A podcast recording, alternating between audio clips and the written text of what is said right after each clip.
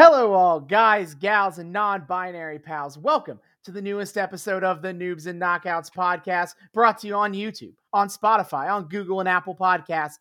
I'm Austin. I'm a knockout, watch a lot of wrestling. I'm David. I'm a noob. Haven't watched nearly as much wrestling. And as somebody who is currently about to uh, enter Tech Week, helping a bunch of kids put on uh, Midsummer Night's Dream, you know what I could just keep using more and more of in my in in my entertainment? Love squares. I figured that was how you were uh, gonna put this one. Uh, so yes, we are coming to this is this is again as, as I talked I talked about this our very first episode of like this like 2012 to 2014 era was like my biggest time as a fan of WWE specifically because when it Mhm. was when I first came into it and we are going right back to it our first story arc in this period of time and I'm very excited is we are going to cover in a quick it's only going to be 3 episodes of this podcast Oh. We're- we are kind of bum rushing through this arc, but we are covering the summer of 2012 for the of the WWE Championship scene, where CM Punk, Daniel Bryan, and Kane fought over the title. But let's be honest, no one really. The more the more remembered part is they were fighting over AJ Lee. Yeah. Again, this is this is so wild to me. And like this is such quintessential 2000s to 20, 2010s WWE of hey, we could just have a bunch of like sportsy dudes beefing over a sports thing and you know fighting each other.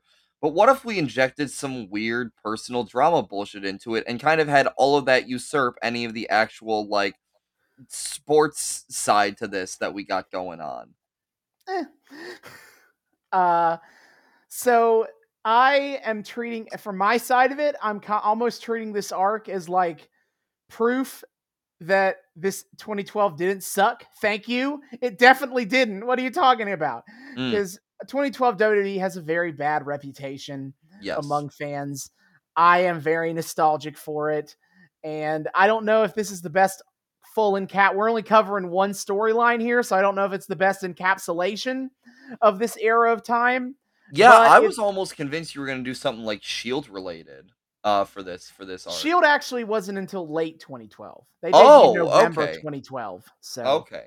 actually, they're coming up on their 10th anniversary this oh year. shit. when you think about it. But I I wanted I picked this storyline kind of specifically because the first time we had Claire here, we did the Christmas 2012 episode, and kind of in explaining a, how AJ Lee got to where she was in that episode, I va- I kind of uh, casually talked about this storyline, and neither of you seemed that into it when I said it and I remember it being good. So I was like, let's let's let's see, let's remind me how this all goes and see how I think about it. Okay. That was my I- motivation for this one in particular. I you know what? I I I know this one is a is a is is it's it's it's personal for you. This is this is this is something that carries a lot of meaning for you. So I am going in with an open mind and we are covering three of my absolute faves to ever come out of the WWE. CM Punk, who is just, you know, tied with Rey Mysterio for my favorite wrestler of all time. We have my good good boy Daniel Bryan, who is just the best. And we have Kane, who, despite being a really fucking obnoxious libertarian mayor these days, you know, back in the day, he was a pretty fun guy when he wasn't going through weird kayfabe controversies that have to do with rape and necrophilia. Happy to separate art from artist on this one. Very happy I, to. I I very much enjoy Kane as oh, as a wrestler overall. Yeah, and what's what's funny to me too is I remember when we did the uh the the Christmas episode with Claire. This is when the Daniel Bryan uh, and Kane we are good buddies who met in heel anger management angle was going on. But here they seem to be feuding, so I'm interested to see what that's all about too. Yeah. But that's that's the context through which I kind of came to love both Kane and Daniel Bryan. Mhm. So returning to this era is exciting for me for that reason too. Fun fact: that was also the context with which how I came to love that. We're going to talk a little bit more about my history with Daniel Bryan when I talk more about this arc. But okay. Team Hell No was also my moment that clicked of like, oh my god, Daniel Bryan is awesome. Daniel Bryan, it's so funny to me because I was introduced to him as this absolute goofball who's palling around with Kane for mm-hmm. reasons, and then I know like he left WWE and like the kind of last thing he did was like he was an evil environmentalist or whatever, and now he's mm-hmm. just the man whom likes to bash people's heads in on AEW. Yeah. So I there there there are many shades of Daniel Bryan, and so I feel like it's gonna be interesting because like my love for him has evolved so much over time because it started with Hell No when he's being all goofy with Kane, and now I love him for being the mm-hmm. insane mm-hmm. technician, one of the best pro wrestlers of all time. He is, and now we're whiplashing back to hell no or at least proto hell no and that's going to be really interesting to see play I, out.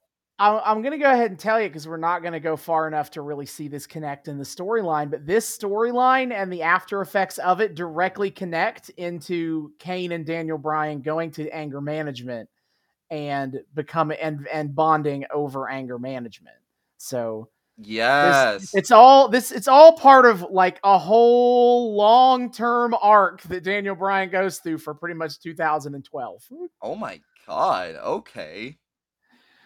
So, yeah, so let's go ahead and get into it is that I will say this arc is a lot like the arcs we've done with the AEW Women's Eliminator Tournament and the NXT Horsewomen arc, where we will only be covering all the parts of one storyline week to week as opposed to individual episodes. I oh, basically yeah. just felt I don't really know how to break this up into like five ish episodes to cover on a podcast. Like, I don't know how to hit the important beats and still make it feel like we got the picture. Yeah. For this kind for this storyline from what I remember it. Fair enough. So I will talk about where Daniel Bryan and CM Punk are coming from and Kane and AJ and, Lee, I yeah, guess. Yes. Ever everywhere where the four of them are coming from coming into this arc because this today we are covering basically at post Extreme Rules 2012 to Over the Limit 2012. Okay. Where this arc this is that's a, late April to late May. Um so we're coming into it uh from where to start. I will go ahead and start with CM Punk because that's probably the easiest to get out of the way. Uh Because uh, CM Punk is the least involved person here. Him which and is Kane both. Because, which, which is ironic because AJ Lee is his wife IRL. Well, oh, we'll get to that. We'll get to that aspect of it. I think. Uh, oh. But CM Punk is the WWE champion at this point in time. Uh, nice. He has been champion since November of 2011. You know, despite how the summer of Punk kind of crashed and burned its way out of out of there. Uh, at Survivor Series 2011, he did pick up the WWE Championship again, and he nice. would stay champion until Royal Rumble 2013, over it well over a year as champion, to, and when he lost it to The Rock. Um, Lost it to the Rock, of fucking course. Right. So right now he is a big baby face uh, WWE champion. He's the he's the he this where it's everything's coming up Punk here, and he is getting out. He's coming out of an intensely personal storyline with Chris Jericho. Oh uh, hey.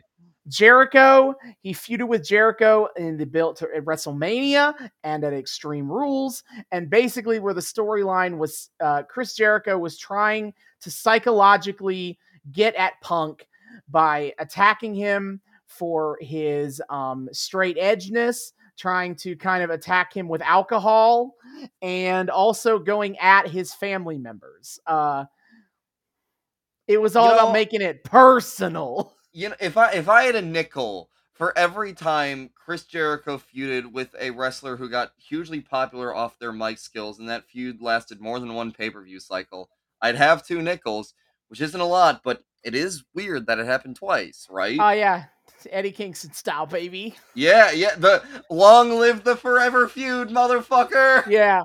So obviously Jericho does not beat Punk for the title.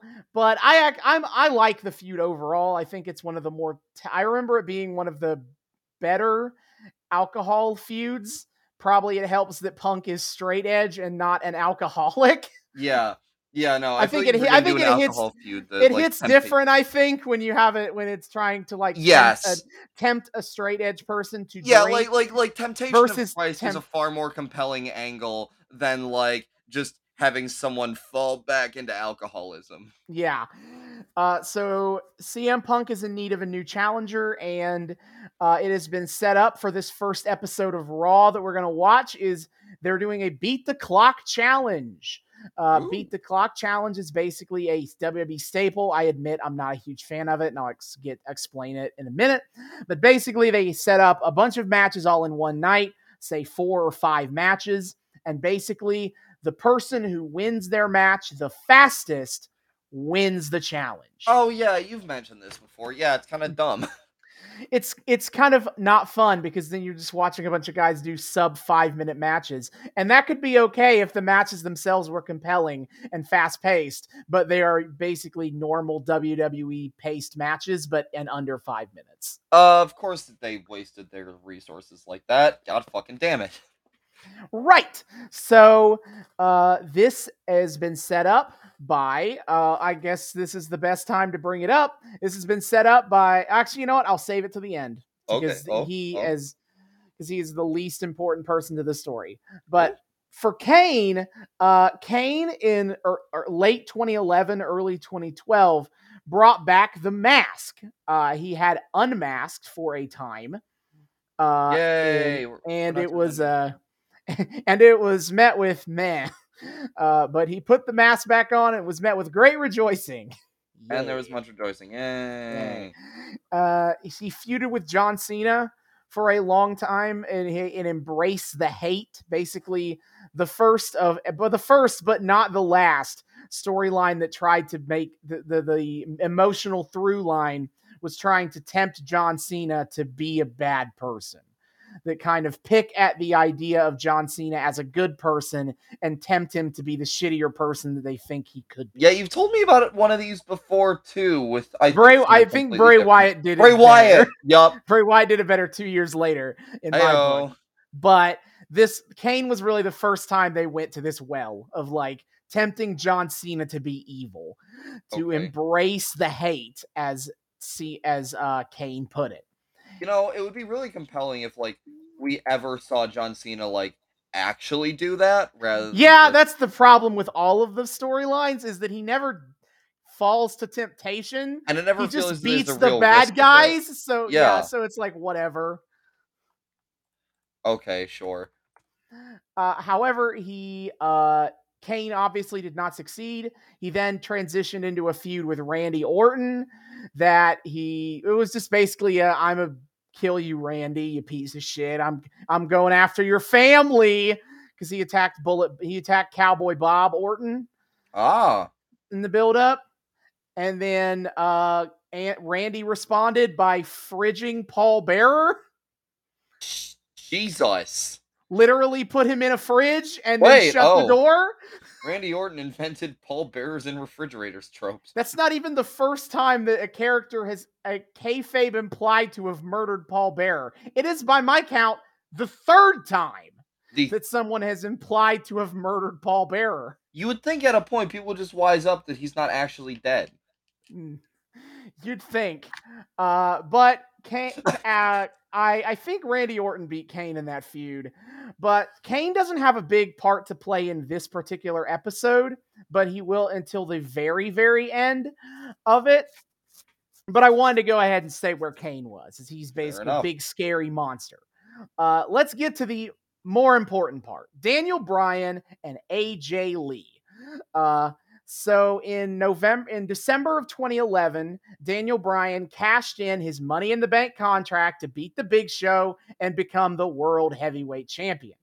Okay. Uh, and then I don't remember. It was around this time he also got a girlfriend, AJ, AJ Lee. Okay. And their relationship was basically AJ is super into him, and he is so blatantly not into her. Haven't they done that angle with AJ before too? Didn't No, this was- John no. Cena at one point. No, this is the first time. Okay, Cena but they did is- it again with her Yeah. later. This is after it becomes a trope for her.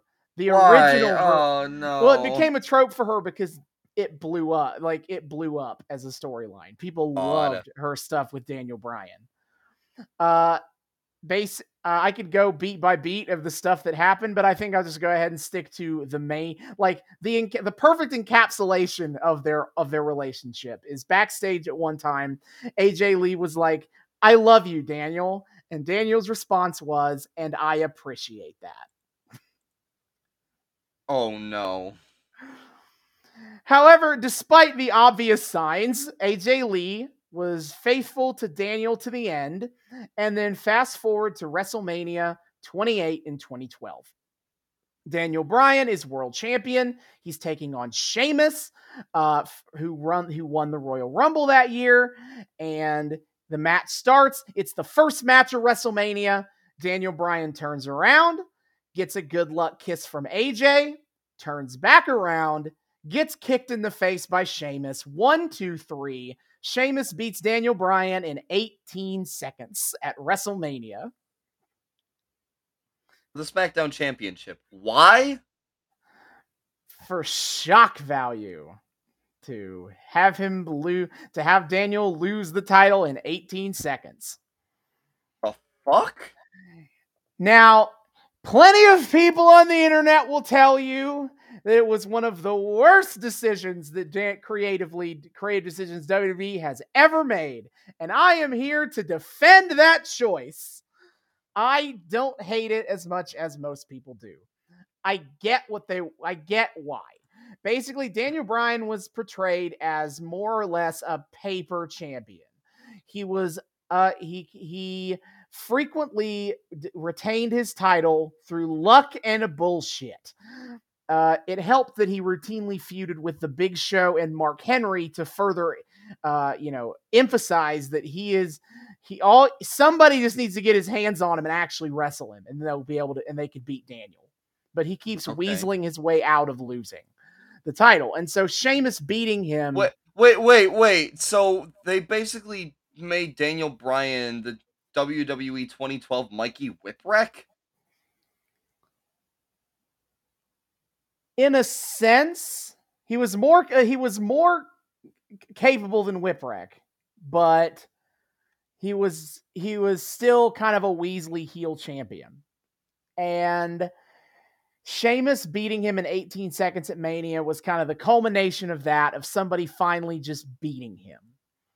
Whoa. and and I may I say when I first this is again this is all taking place when I first started watching WWE I fucking hated Daniel Bryan. I admit I got worked real hard by Daniel Oh, Bryan this entire arc of his. Oh, I no. remember uh at some point ha- I, I remember when I was playing the WWE 12 video game I would do matches where I would just like beat Daniel Bryan up and just hit finish spams on him as an emotional satis- emotionally satisfactory thing. I would just like do matches and just like beat the shit out of him for 20 minutes. Teenage Austin was uh, was having a time with with that, huh? I was got re- I got again. I, I admit I freely admit worked real hard by Daniel Bryan. Even though Austin I really said Daniel Bryan can, can go to hell and die. Yep, pretty much. Uh, obviously now uh, I can appreciate it for what it was and how and how good it was. Uh, so after Mania, also I will say this was actually a huge turning point for Daniel Bryan's career. Is after he lost in 18 seconds, the crowd revolted at Wrestle because remember WrestleMania is like the hardcorest of hardcore fans. You kind of have Yeah. to be to be willing to dump that much money to go to a wrestling show. Yes. And so at this point in time, Daniel Bryan was doing the yes, yes, yes chant to be obnoxious. And the crowd unironically started doing it as a measure of support, as an act of defiant rebellion for WWE booking Daniel Bryan to lose in 18 seconds like a chump. Damn. Okay. And this would be the turning point in the crowd actually starting to like him. He will you'll see it in but you'll see it but he but Daniel Bryan as a character is going to start making choices to kind of like push back against it because he's still a heel and he's still trying to get people to hate him so he's avoiding playing into the crowd doing yes chance with him it's what it's why he starts doing no It's Yeah. because yeah. everyone started doing yes chance so he's like no You know, I find it really funny that the crowd that he was this heel and people presumably hated him, but it was just like they were so pissed the booking decision. They're like, "Fuck it, we're on his side now," and then they just stayed on his side. Yeah, it was, and this momentum would, of course, carry him forward to eventually winning the WWE title at WrestleMania. But that's a story for another time. That's a story for another time and many years later. Yeah. So at ext- so Extreme Rules 2012, he had a rematch with Sheamus. It was two out of three falls. Sheamus won, of course, but it was basically like, here, hey, here, guys, here's the match they should have had at Mania. Here's the real match. And Sheamus was a Sheamus was a face at this point. He was. He's very much a goody good WWE babyface. I he I just I I know because I know he's a heel nowadays, so I just kind of like assume like I forget that like when we first kind of started the show and uh, we were watching some stuff around this era, he was very much a face. So much so that it was a shock Mhm. to me to see him as a heel when we went to the house show. Yeah. To be fair, he wasn't super successful as a babyface. Like people didn't latch on to him that much. Like he wasn't. He won mean, the world he was just title a few times, but Generic, like Mhm. I'm Irish. Yay. yeah, and he's still doing that. But you know, yeah, except except now he's able to do I'm Irish, and so let me shit on the place that we're currently at by comparing it to Hi- Ireland for heel heat. ah, son of a bitch. Yeah, see that that that that that's how you get him. He was mean to Yeah. Detroit, so we all booed him. As simple as that. It Simple math, baby. It is how you do it. So, but the but the important story beat for our purposes is that the night is that the SmackDown after WrestleMania, Daniel Bryan came to the ring and he broke up with AJ. Because as far as he's concerned, AJ cost him the match at Mania, and she's dead weight. So time to skedoodle out of here. And AJ Lee is distraught about this, and she spends several weeks desperately trying to get him back. And Daniel Bryan is like, Nope, fuck you, bitch. I don't need you. I don't want you. Goodbye. Later. You And you this- you gave me a good luck kiss, and I somehow blamed the loss on you because of that. You distracted me. Go to hell. Yeah, in, in in fact, you know, Daniel Bryan is convinced she gave him, in fact, a bad luck kiss. He putting on that tinfoil hat real hard, don't you know? He did. Uh, so after after a few weeks of failing to get him back, AJ has kind of accepted that it's not happening and is causing her to kind of like lash out and be angry at people. She kind of she had a match with Natalya where she just kind of aggressively beat Natalya's ass until the ref told DQ'd her and told her to stop because you're going too far. And then backstage, uh, Matt Striker, who was working as a backstage interviewer for WWE at this point in time, tries to uh, get an interview with AJ about everything that's gone down, and a and, his, and her best friend Kaitlyn, part of they used to be a tag team known as the Chick Busters. Uh, Kaitlyn came in and was like, "Hey, back off." But then she also then tries to break through to AJ, try to get AJ to see that like Daniel Bryan was in fact a shitty boyfriend and a terrible person. And Mm. AJ's response was to slap her. So you could say that AJ is going a little crazy right now. Please keep that phrasing in mind. Ah, yes. Women be shopping. My favorite wrestling trope of them all. Sure, yeah. So, but basically, my point is that AJ Lee is still very distraught over not over uh, the end of her relationship with Daniel Bryan, even if Daniel Bryan is very happy to not be in it anymore. well, I considering what we're here to do, uh, I don't think he's escaped it as much as he thinks he has. So, No, he uh-oh. hasn't. uh oh, we gotta get we'll get there uh the last thing i want to talk about is a thing i have to talk about to understand some of the arc of this episode because john john laurinaitis is an God. important element to this story this part of the story so i guess i have to explain him um so john laurinaitis is the executive vice president of talent relations and the general manager of Raw and SmackDown. Jesus Christ. yeah. That I don't know how you how you do that for any kind of. So, I love that you have the water on hand. You're you're you knew you knew you're like oh fuck I gotta be prepared. Austin's got like ten water bottles off screen right now, just waiting to go. Like Yeah, after each fucking- impression's got to just down one entirely. Yes, Open the gullet yeah. just straight down. I thought I was prepared for this, but I guess not. Okay. But basically, old Johnny Ace, uh, he is the current general manager of Raw and SmackDown. He got the job because at WrestleMania, he had there was a big old tag match where one team represented Johnny Ace, who was GM of who is the GM for Raw, and one team represented Teddy Long, who was the GM for SmackDown. And John Johnny Ace's team won. And so he's now running all the shows. And he basically he uh, almost immediately inserted his own he basically immediately uh, inserted people who were loyal to him. David Otunga is his new legal counsel. David Otunga, I don't think we ever talked. I don't ever talked to I've him. never heard that name before. Yeah, he is a rest. He is a wrestler. Famously, he's like a Harvard-educated lawyer, but he really likes wrestling.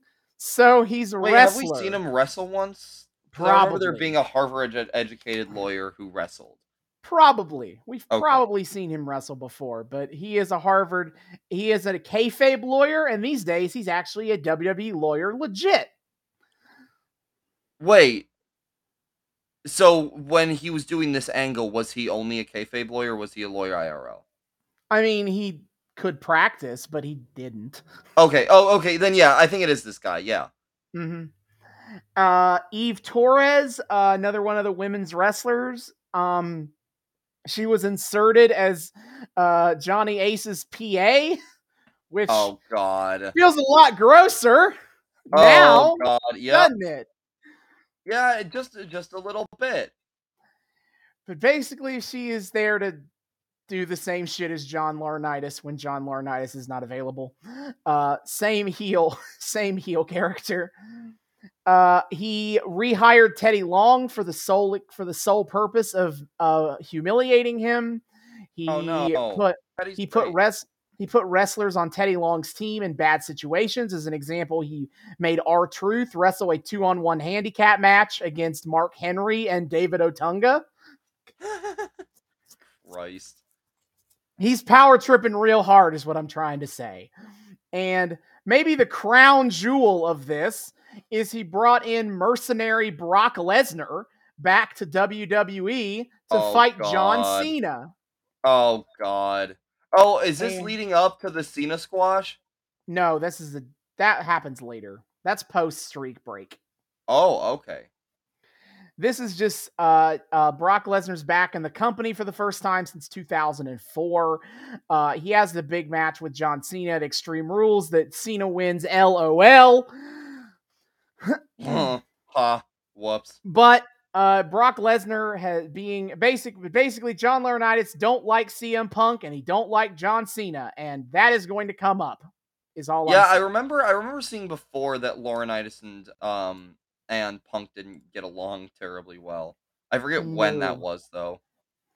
I mean, he uh kayfabe wise here, he was shitting on Laurinaitis even during the Summer of Punk thing because that was Okay, then yeah, the- that might have been it. That's it. when he did the promo where he talked about Laurinaitis firing people. Yeah, yeah, yeah, yeah. Okay, yep, yep. That that must have been it then. And then ever since Laurinaitis became an actual on-screen authority figure and CM Punk was the hot babyface champion, they they haven't gotten on along any better.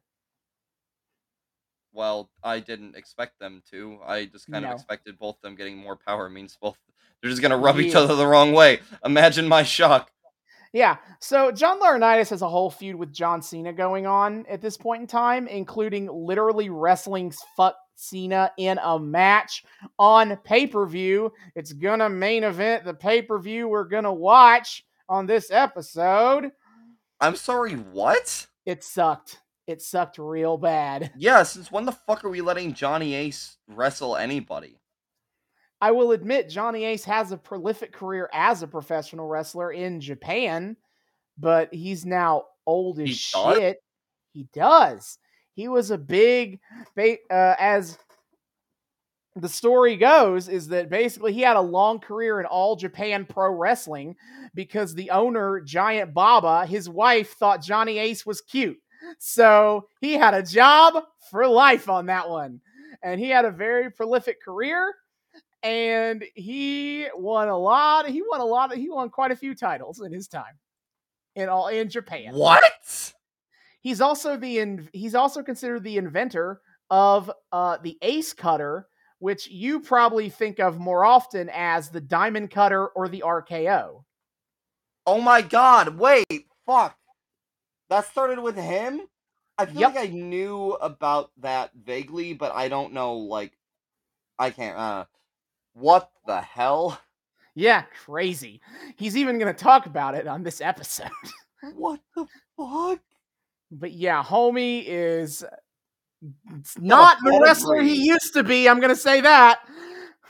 Yeah, didn't he? Didn't wasn't he one of the ones who took a took a stunner from Stone Cold at WrestleMania recently? Probably.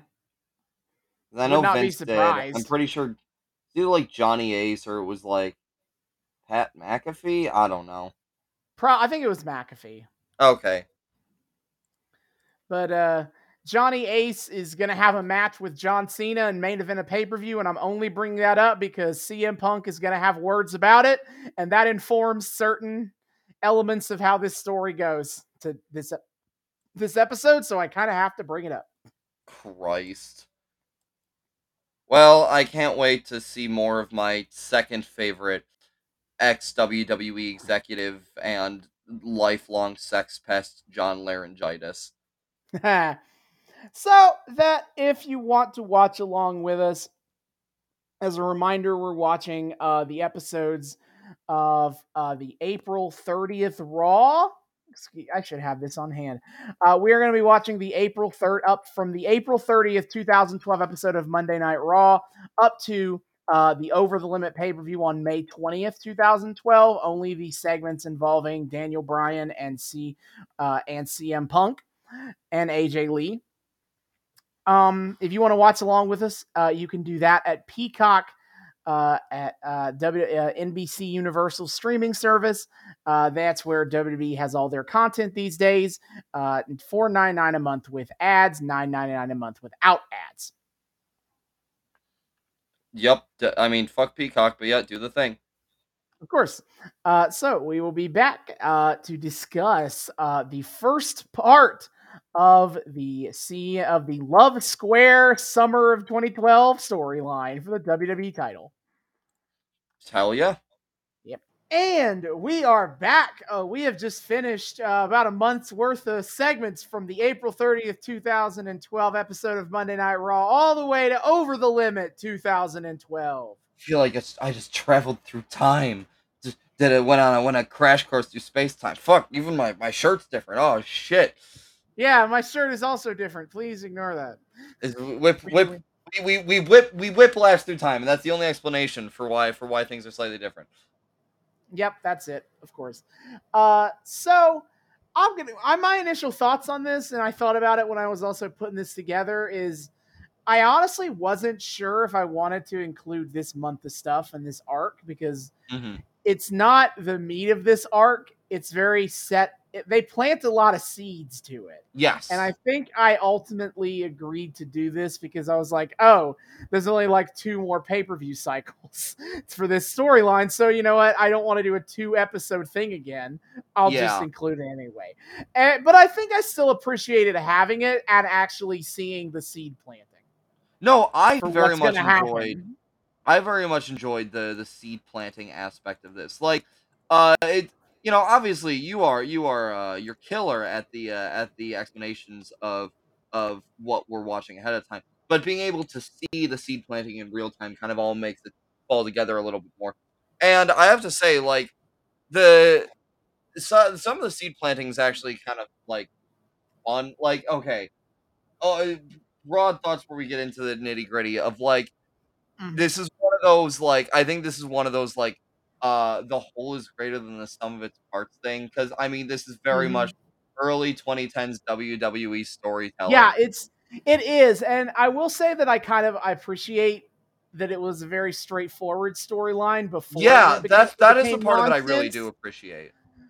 But then it is also a straightforward I'm the best I'm trying to be the bestest wrestler storyline in 2012 WWE. It's not exactly the most compelling TV week to week, but uh, I agree. It was also cool in real time to kind of see how they set up stuff that becomes more relevant in the coming months.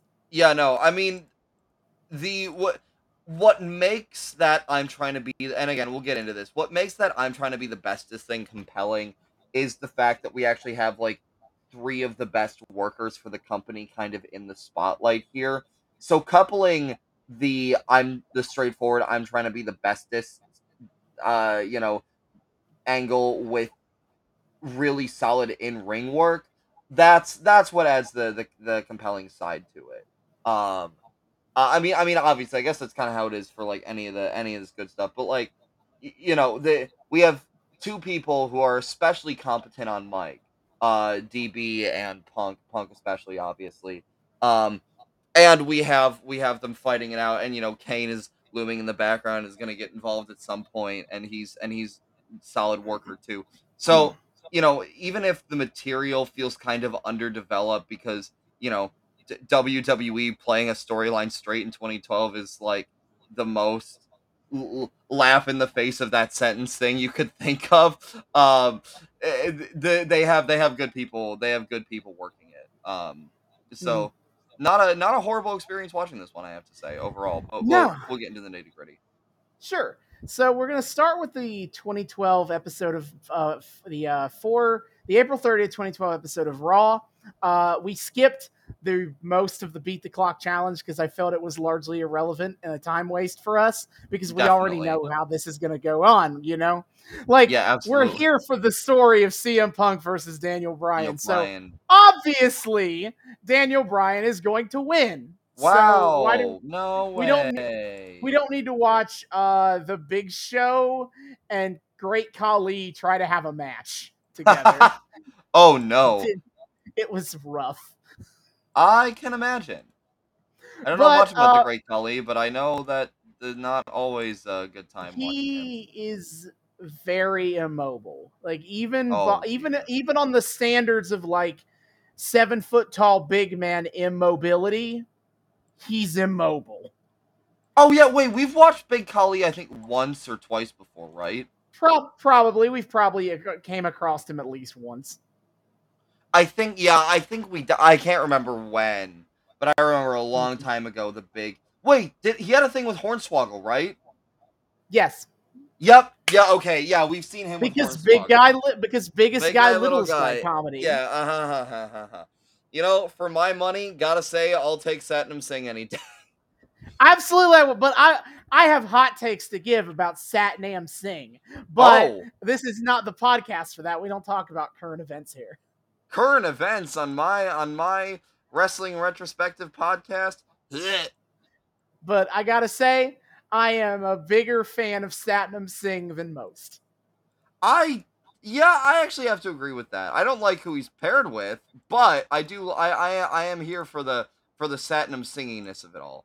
That is that is. Mhm. I will I will get down with that hot take. But anyway, But anyway, on the on the final uh, match of the beat the clock challenge, Randy Orton I think had to set the time at four minutes sixteen seconds. I think it was. I didn't write it down, just going off memory.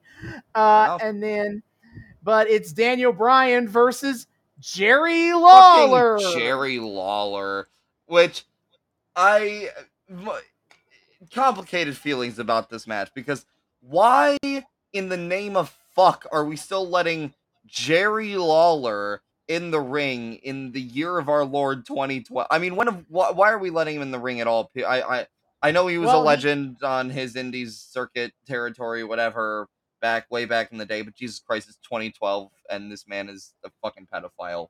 He hasn't had a he hasn't had a heart attack on Raw yet, so we're still letting him wrestle. Wait, he had a heart attack on Raw? Yeah, on the in uh, October or no, it was September 2012. He had a match with Dolph Ziggler.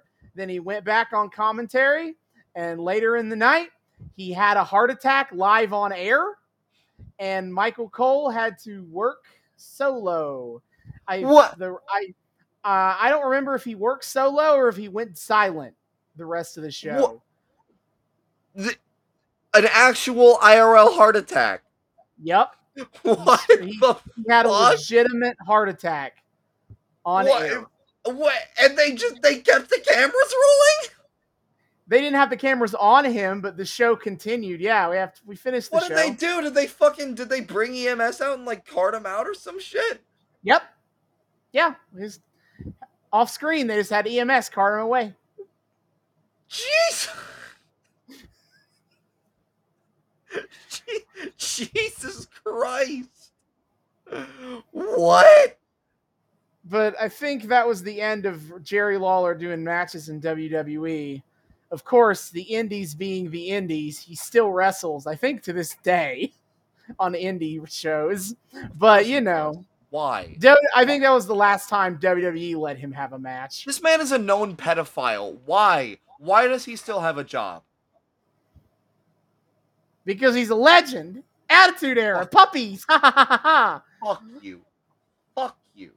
Uh, Mhm. so fuck the fact that Lawler's here. However, th- we do have the obvious like preconceived conclusion here that th- this time I am actually going to watch Jerry Lawler lose. Thank God. Um, yeah, I was. I thought you were going to be so happy to watch Jerry Lawler get his ass beat because that you was know, that's I- honestly the only reason he does this match is so that Daniel Bryan can beat a guy in like two minutes. The ultimate head kicker. Yeah, that's such a. I feel like that's such a fucked thing to do. Like, just of all the people to pair, uh, like, like just Jerry Lawler going in there just be cannon fodder for Daniel Bryan, so we can have like a super short. Wait, like I, someone backstage had to know, right? Like in kayfabe, like Yeah. they're just like, yeah, we're just basically setting Daniel, like, you know, we give all these other people legitimate fucking competitors, and then Daniel Bryan gets. Uh, Jerry Lawler. Yep, that's that's a fair. Yeah, that- I- that- that's a think- fair and equal opportunity. Yeah, I think Miz had. Uh, uh, God, I do. Is this really worth looking up? But I'm going to look up the April, the raw results for this show to see what the rest of the Beat the Clock challenge was. Because Uh, ah, God, I yeah, but I okay. remember like who I saw. No, the other is I did not give a shit. Uh, the other matches on this show were oh my god, I don't need photos for every single match on this show. Wiki fandom. Okay, so the Miz beats Santino Marella in four minutes eighteen seconds. Okay, Uh, Chris Jericho and Big Show ended in a time limit draw because those are two main event guys. Obviously, they're going to go longer than four minutes eighteen seconds. yes, Uh, Randy Orton beat Jack Swagger in four minutes and 16 seconds. Uh, Kane and the Great Khali went to a time limit draw, and then Daniel Bryan beat Jerry Lawler in 220. So, like, the Jesus. Miz. So, like, the Miz and Daniel Bryan kind of got the easy st- the easy ones here, relatively speaking. and Miz was and Miz still fu- and I mean Santino Santino's like still established as like like he's a fucking goofball, but he's still able to like JK roll his way to victory a lot of the time. So Mhm. like e- you know, easy in theory, but still like you know, not not a not a Jerry Lawler tier. This is this this guy's like fucking old, and no way is he ever gonna have a, ch- a snowball's chance in hell against the Daniel Bryan. Yeah, so Daniel Bryan got the deck stacked in his favor on this one. Yep, Uh, don't know why, but okay. I don't have any real notes on it because I mean it's a two minute squash match. Jerry Lawler hits some of his signature stuff, his punches and shit, and Mm. Daniel Bryan mostly just kicks his head off and then taps And him out with the yes. Honestly, I wish we had gotten more of Daniel Bryan kicking Jerry Lawler's head. I want a fucking 20 minute epic of Daniel Bryan just smashing Jerry Lawler's head in. I would have been I I actually would have been happy with that. It would have been Mhm. fucking cathartic. But at the very least, Jerry Lawler did not get to go off screen and ride the hoe train after this. That's true. Uh, my God only real note is they cut backstage to Randy Orton watching the match because he was the leader at the time, and I was like, he's watching the TV at a normal angle. What Hmm. the fuck? This this feels this feels wrong. I feel like I need to bleach my eyes after seeing Randy Orton just like facing the TV in a normal way and not awkwardly cheating out for the camera. What? Yeah, I was like, what? No, What? that's not right. Move, That's- Randy. That's not how you watch a TV. Yeah, so Daniel Bryan wins, and CM Punk comes out on the stage to be like, "Yeah, Yeah, you want this fight bitch? you." You want And this so- bitch? that is that. So we go to the May 4th episode of SmackDown. We skipped a lot. Uh, I will talk about what we missed here is that Yeah. basically uh, Daniel Bryan opened the show with a match with Sheamus. Uh, he won by DQ because Alberto Del Rio interfered. Uh, they complained backstage. They had a fight backstage about it because Daniel Bryan is like, I didn't ask for your help, and I didn't need your help, and I don't want your help. And so Eve Tor- Eve Torres, who was doing who who was doing uh, duties for John Laurinaitis this week, um, was like, okay, Daniel, you get a rematch late with Sheamus later tonight, and Alberto Del Rio can't touch, can't interfere. Uh, then and then it and and then the main event of the show is that rematch where Sheamus wins. It's basically just like a narrative wrap up to everything that the, the Sheamus Daniel Bryan story stuff from the last two months. And a setting up because as I understand is that um, uh, Sheamus is about to enter a long feud with Alberto Del Rio over the summer of 2012, and shit. so they're kind of setting that up too. It's a transition episode from a narrative perspective, and I honestly wanted to include it for the sake of like variety, but we just I could not justify the time to devoted to this to That's including fair. it. That's fair. Uh, just wanted to say it happened.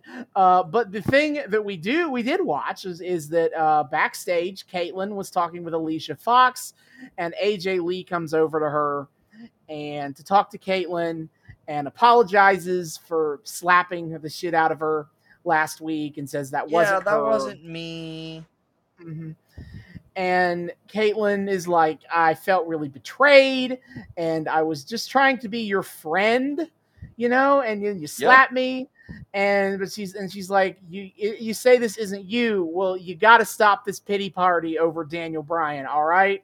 And I will say she she did this kind of like fake out moment where she was like, where she's like, I felt really betrayed, and I just want to say, I know it wasn't you, sweetie. It, it's it's it's okay. I, I get, I get. Like it, it was it was one of, it was definitely one of those fake out moments of like we thought like it was gonna it looked like it was like Kaitlyn was about to start shit, and then and then she's like, no no it's fine. Uh, but I, I do need to give you some of that you know good old friendly tough love and like you need to stop this pity party because Daniel Bryan sucks and you're better than him. You need to move on.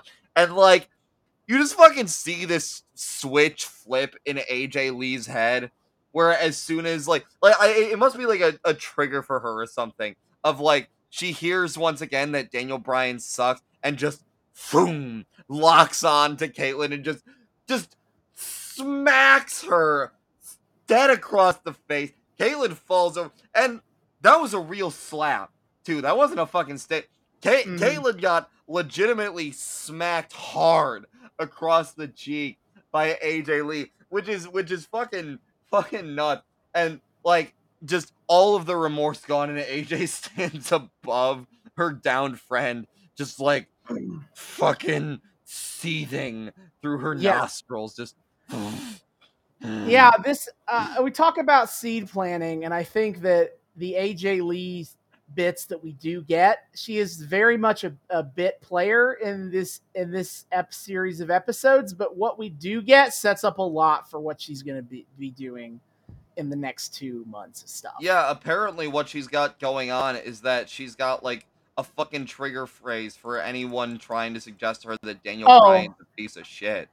oh just wait till you till she gets the trigger phrase just you wait for that Wait, there's an actual trigger phrase? What? yes i don't know What? if we're going to get to it in this arc but she's going to have a trigger phrase What the what why why are they playing AJ Lee as like this like crazy bitch character? That's so fucking cringy. kind of is, but it worked. It was very popular at the time. It Oh, was- I'm sure was- it was. The crowd loved it. Well, yeah, because the crowd isn't always terribly good in examining their internal biases. However, But now, chick, she be crazy is what we're setting up here. Ah, ah, yes, Men- mental instability, the the best, the best gimmick, actually, Mhm. scientifically proven. Yeah. All right. Let's get to some real material here. The May 7th, 2012 episode of Raw. We opened with John Laurinaitis. We got several. We got a John couple. Of, Laryngitis. we got several Johnny Ace monologues. Yeah, I, I. I want it known that I just I, I it, all every single time I mention him in my notes, I don't I I just have John laryngitis or or or, or laryngitis. I don't I I refuse to say the real. He's just John laryngitis. That Jan laryngitis. That fucking name that Santino Marella came up with for him is so is such pure gold and is so good at, at communicating the sheer disrespect I have for this man that he is henceforth in my mind forever known as Jan laryngitis. So my notes have my notes only use Johnny Ace, so I don't have to try to type Hey! his name hey, for yeah, so that's for expediency. I'm like Johnny Ace said this. you know I'm I'm not entirely sure I'm spelling laryngitis 100% correct either. Uh, but I feel I, I, I still feel better about that than typing out fucking Laurinaitis. Ugh. Yeah, my my uh, autocorrect is not like it when I when I type Laurinaitis. Off off the bat, um, off the bat, I gotta I gotta shout out two fucking great signs in the audience. Uh, there's someone claiming there's someone with an "I'm Little Jimmy" sign, which Mhm. I I wish we could have gotten a, a live uh um uh what's his nuts reaction R Truth? No, oh yeah, R Truth. Jesus, I was thinking Jimmy Hart for a second. Fuck. No, Yeah, I would. no, I our, wish we could have gotten a, yeah, I, I wish we could have gotten a live R Truth reaction to that of of uh of him just like going up to the crowd and saying like little Jimmy. That would have been Well, that's Beautiful. well, the, well, that's the thing is like by this point in time, R Truth is like the lovey comedy babyface again, and Yeah. so like the the little Jimmy thing has been completely recontextualized. It's no longer him like being mad at little J- at the little Jimmys that boo him and cheer John Cena, which is what the original intention. Was. It's literally was. just him having Now- schizophrenia, right? Now it's him having like an imaginary friend called Yeah. Little Jimmy. Yeah, no, I remember that from from when we did Summer of Punk. Like he ta- he he had bits based on like the imaginary friend that he kind of thinks is mm. real, little Jimmy. He, heels have gotten heel heat for attacking Little Jimmy. Wait, what? Heels have played along to the bullshit and attacked his imaginary friend for heel heat. And they got heat off of it? Absolutely, they did. Pure ma- Dude, I fucking love R Truth, okay? There's a please at some point we need to run, we need to run an R Truth arc because I love that man. I, Ron Killings, I adore with my whole heart. And he is he's the best of all of us and everything he does is pure gold. And ev- there's so much that he does that with anyone else I would think is just the most cringy bullshit, but he just sells it and makes it work. And little Jimmy's a perfect example of that. And I can't. I, it's it's it's so it's so emblematic to me of how good he is that you could just back in the day attack imaginary friend little Jimmy for legitimate heel heat. Totally. So oh my John John Laurinaitis. Oh, also, sorry, one more sign I got to shout out. There's a fucking mm-hmm. free Teddy Long sign, true, which fucking true. Yeah, Teddy Teddy's not having a good time on SmackDown these days. Uh, we don't get to see it on this on this series of episodes because he's not really involved in the arc. But yeah, he's he's not he's having a rough time. Oh, he's As- the best. So John Laurinaitis says how no one is allowed to question my authority. He just opens straight with that, and he is big mad because last week John Cena called me an idiot and a corporate jackass. And Uh, He's yeah, he's he's he's not happy about being called names. He also said something about when I lose my temper, I go into a fit of destruction. I wrote I wrote Johnny Ace Hulk posts. Yeah, He's ba- well- yeah, he's basically like when I when, when he's upset, he goes into a, a rage of destruction. See, what it sounds to me is well, what it sounds like to me, and instead that, that that wasn't the association I made. Uh, I think because I think he like apologizes for his like behavior on like a previous SmackDown or something.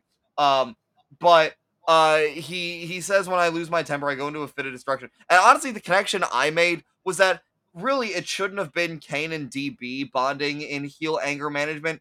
It should have been AJ Lee and John Laurinaitis becoming best buddies in heel anger management. because they, they seem to share that trait, losing their temper and going into a fit of destruction. Hmm. What a what a weird alternate timeline that would That been. That would have been a hell of a tag team.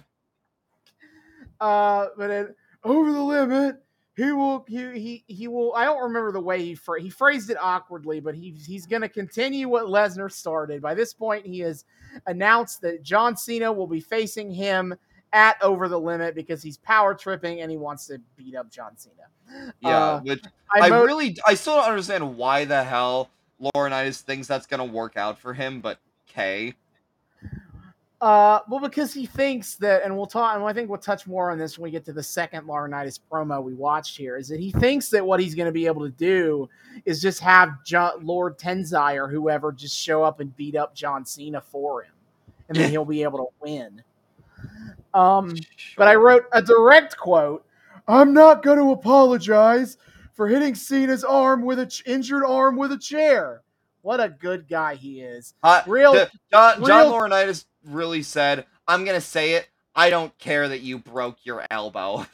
what a what a tough but fair guy he is and he says that the board of directors understands that he he did what he had to do and did not reprimand him for this Yeah, John And- Laurinaitis uh, is is uh, fair and balanced uh, TM CNR. of course uh, and he, say, he explains that Cena is not here tonight because he wants Cena to heal up for their rematch for their big match at the pay-per-view and in fact for the next several weeks on Raw John Cena will be sending in vi- promo videos via satellite rock style Dwayne the Rock Johnson style Oh shit! I, I is, is are all of his pops gonna be as awkwardly timed too? Find out probably. probably. Uh, and he's he'll be doing a satellite interview tonight, and he will apologize for making fun of my voice. And anyone who makes fun of my voice will face severe consequences. You know, I'm really happy you brought that part up because I just got to the part in my notes that was rather cryptic to me where I said Austin about to suffer some severe consequences, and I forgot what the hell that was in reference to. yeah, it was about making fun of his voice. John Laryngitis is coming for you, buddy. Yeah, also, let, let me early, see you uh, uh, try, old man. if there's one, John Laurinaitis is about to fucking travel through time just to kick your ass. Uh, I also have, if there's one thing pro wrestlers are good at doing, comma, and that's it. Don't th- I don't know if, what that thought was supposed to be. Maybe letting stuff go. Maybe like taking a. Re- it was either like in reference to him like letting something go, or like John or like in reference to John figures, Cena like it might have been something and it might have been something about like John Cena resting up. I or I don't know. or apologizing because I don't think no one does. Oh, that. yeah, apologize. Yeah, that's what it was. If there's one thing pro wrestlers are good at doing, it's apologizing. That never goes off with with uh with any hitches uh Mhm. uh in in the world of pro res- pro wrestling. So John Laurinaitis explains that his voice is the way it is, uh, the way that I have been saying. Yeah, we got a fucking like time. origin story for the His- you know, I, I've heard the new uh the new Kenneth Branagh Agatha Christie movie, the, the Death on the Nile, like we get a like backstory for like Poirot's mustache, which I think is hysterical. This I think is even fucking funnier that they actually give like the origin story for the fucked up laryn- uh, laryngitis voice. Yeah, so basically he got injured while he was wrestling in Japan. And he then cut he then like put together a montage to show on the Titantron of photos of him in Japan as a wrestler cuz he explains how he was a a big star in Japan. He he said he was bigger than Hulk Hogan, Stone Cold, and The Rock combined. Truly the most Japan. monstrous heel move, making the audience look at your vacation slides. which is a whole lot of bullshit, I might add. uh, while John Laurinaitis, as I said in the front half, was a successful wrestler in Japan, uh, calling himself bigger than Hulk Hogan, Stone Cold Steve Austin, and The Rock combined is obviously very stupid and wrong. That se- seems a wee bit of a stretch there. Good old might have- I think exaggerated just a little bit on that one. Nah, And- nah, nah. It's uh, utter, utter sensation, and that's why everybody knows the name Jen Laryngitis. uh, over Uh, over so- across the way. he he he ends his speech with "May God bless people power," and then here comes CM Punk to cut this sh- to tell John to cut the shit. Yeah, this this fake this fake communism shit, which I take exception to. The people power, you fucking capitalist pig. I think not. Here comes the true comrade, CM Punk, for uh, Yeah. uh for to to tell you what's what. Let me tell you, CM Punk is- has read theory. Okay. This is where I took note of the Occupy Top Rope sign. Yeah. Very Yes. topical, very 2012. Oh, also, shout out to the weird fucking CM Punk is my drinking buddy sign. Okay. Oof. Okay, Chris Jericho, why did you bring a sign? To, why did you sneak into the show and bring a sign? Oh wait, wait, I mi- I missed this. I missed this note for the, the that I had. Uh, I was the Hulk Hogan of Japan, so you were a fan of anti-Asian racial slurs. Well, You know what?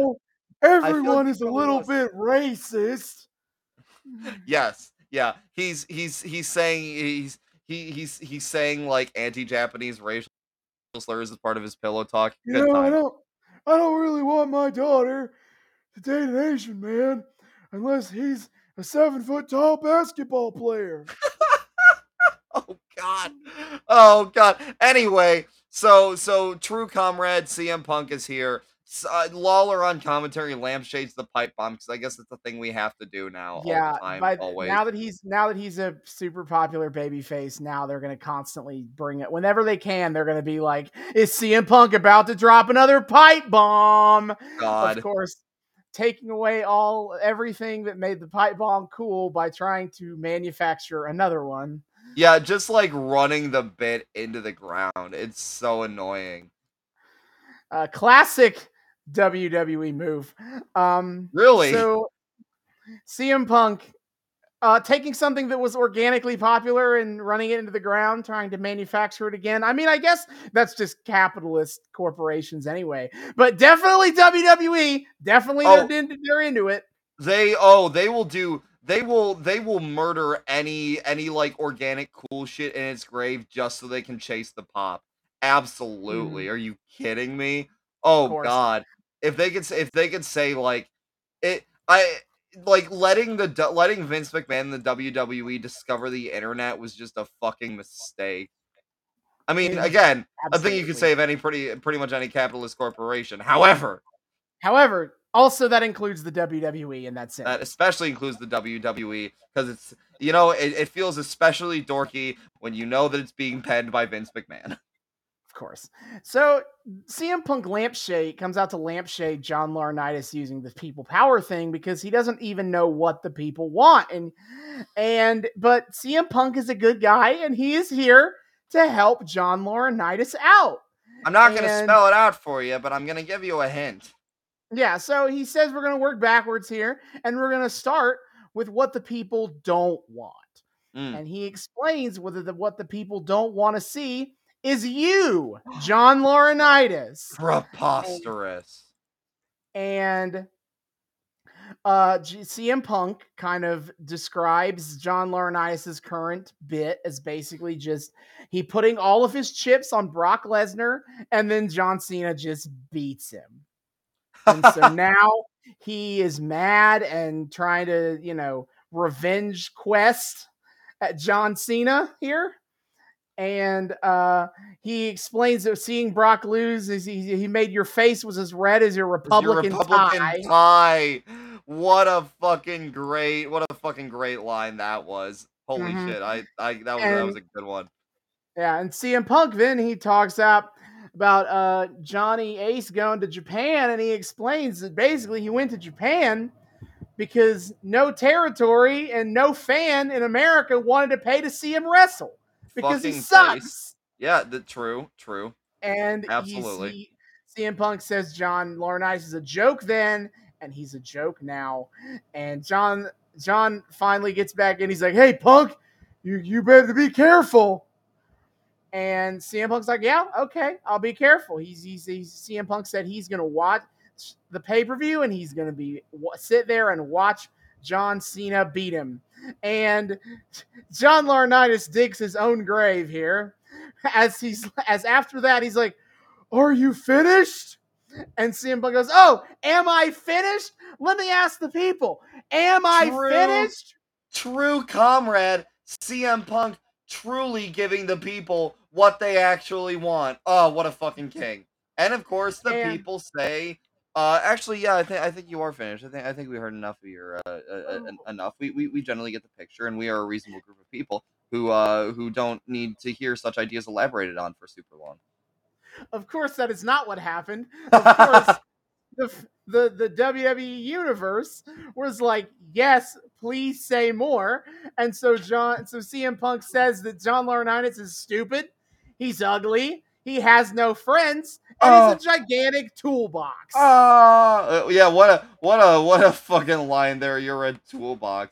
That you might want to work out that one a little bit more, punk. But you you know, I you you, you did your best. Uh, And so John Laurinaitis' response is that he's, he wasn't preparing for his match with John Cena, that he'd pound he, I'd pound you into the ground right now. absolutely. Um, Uh, so John C- John Laurinaitis instead puts CM Punk in a match against Lord Tensai tonight. And CM oh, Punk God. is not surprised that he would do this, and so he's ready. And He's like, he yeah, of ready. course.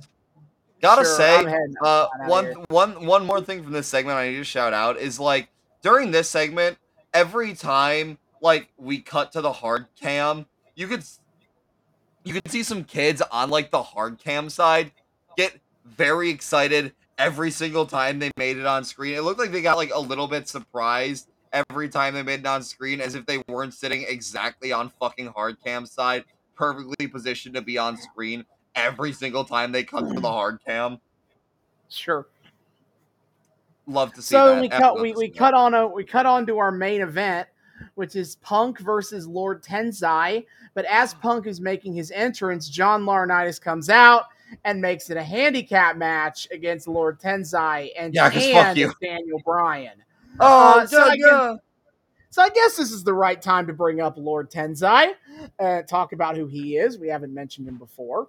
Is Yeah. basically he is uh, in the Attitude Era. There was a wrestler known as Albert or A Train. Uh, he was basically a big, hairy, burly dude, uh, Aw. mid card guy. Uh, then in the early 2000, in the mid early to mid 2000s, uh, he went over to Japan, became Giant Bernard, and was actually pretty successful uh, over there. Hell of a name. Hell of a name. Giant Hell Bernard. yeah. Because uh like basically the best thing to do to be if you're a non-Japanese wrestler in Japan is be a big foreign dude who hits hard. Because that is And basically culture. That is the the you don't even have to disrespect the culture.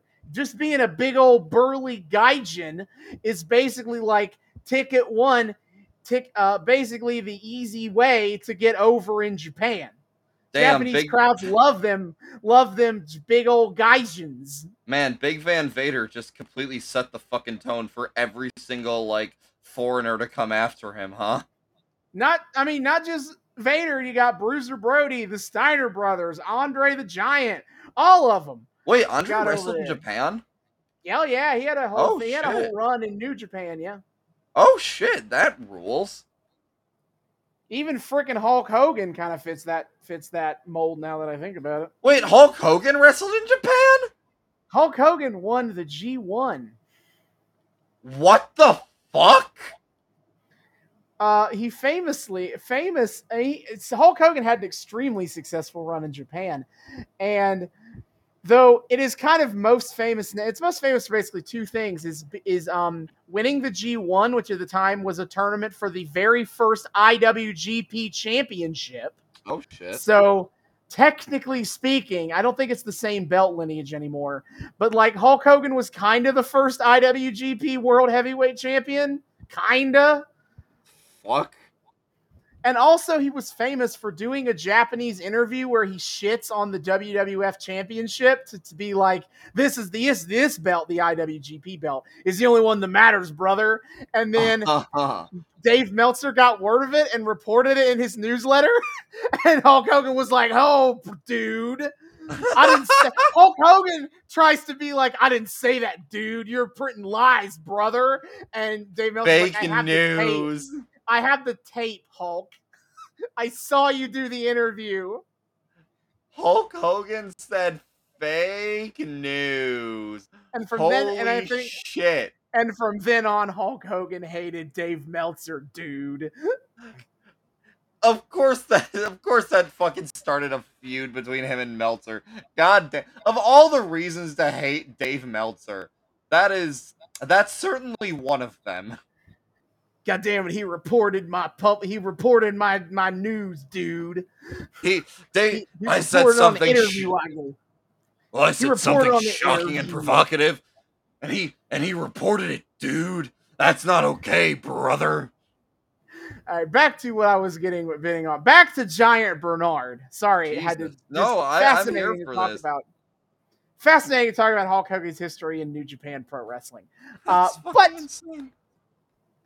Uh, ba- after uh, old Bernard came back to the WWE, he was repackaged as Lord Tensai, where he's coming out in like samurai getup, and he's got like a Japanese manservant, and he's got like tattoos of Japanese lettering on the side of his head. Yeah, that one was especially kind of wild. It, it looked it looked sick, but I was also like, hmm, it's bordering on yellow face and the only reason i would argue it isn't is because they igno- they don't act like he is japanese. They do say that he went to japan and honed his craft but they also don't really acknowledge that he was albert. They're they it's just yeah, I just was wondering about that. no. The fans certainly did though. The fans love to chant albert at him. Yes. Uh, we love fans that know their fucking continuity. Absolutely. Uh, so Lord Tensai, not quite yellow face, more just straight cultural appropriation, really. Lord Ten- Lord Tensai. What a great tagline for him. Lord Tensai. Not quite cultural appropriation. Not quite yellow face, more cultural. Not or not quite yellow face, pardon me. Yeah, Lord Tensai. Not quite yellow face. That I would It's, I would it's leaning on it, but not there. It's not really Yeah, because they don't. cultural They don't act like he's uh, Japanese.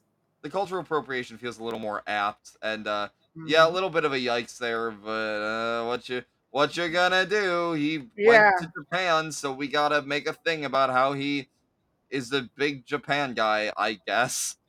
he's a big otaku or something. I don't Yeah, know. no, but fucking Lord Tensai is just a major weeb. I mean, He's like practicing jutsus in the corner as part of his how, training. how in kayfabe, how else can I interpret this? That he went to Japan, became super successful, then came back with samurai garb. I don't Lord, know how else to interpret this, but that he's a weeb. Oh my god, Lord Tensai before he comes out for this handicap match against Punk is like, Master, forgive me, but I'll have to go all out just this once. uh, oh my god, I love this character so much more all of a sudden imagining him as a giant fucking weeaboo. He's like pro Ke- Kenny Omega who? The only weeaboo wrestler for me is Lord Tensai. so Oh god. point point is though is that before is that very soon they will give up on making this guy a thing. This is the fetch of 2012 WWE is Lord Woof. Tensai. But for Woof. now, they are still trying very hard to make him a big deal. And that is basically the story of this match. It, because whenever Daniel Bryan is in the ring with CM Punk, it's a lot more of an even affair. Uh, but whenever Lord Tensai is in the ring with CM Punk, it's honestly a fucking squash. Yeah. Oh, Punk is struggling. Uh, not helped by the fact that apparently Lord Tensai in Japan learned the art of the fucky bullshit heel mist. Um, He learned the mist. he learned how to put put a uh, dyed water in his mouth and spit it out. Although I have to give him point, which kind of almost adds to the weeaboo angle for me because he doesn't. So so like we get a yeah. He doesn't, he doesn't do what exactly- most people. He doesn't do what most people wrestlers do with mist, which is literally spit in their eyes. spit, you know, sp- sprayed it, sprayed it in wrestler's eye. He fucking so so it's it's like the end of the match. Punk's Punk's tried to hold his own. He's had an okay time against Bryan and really struggling against Tensai. And Tensai fucking like puts his hand in a claw and sprays the mist onto his hand, and then claws like CM Punk in the face as if he has some sort of like magical fucking anime hand. Oh my god. And yeah, I don't really know what the mist is doing at this point. Is it is it getting in Punk's eyes? Maybe I don't know. Commentary sure is trying to make it sound like it's getting in Punk's eyes. Does it look like Lord Tensai's hands are connecting terribly well with Punk's eyes, uh, like the general ocular area of Punk's face? No. So Uh, who's to say, really? yeah, so he claws him and then he choke slams him with the claw, and that is Ah. how Tensai wins the match. Daniel Bryan is just going yes, is yesing real hard. Uh, Yeah, down um, at ringside.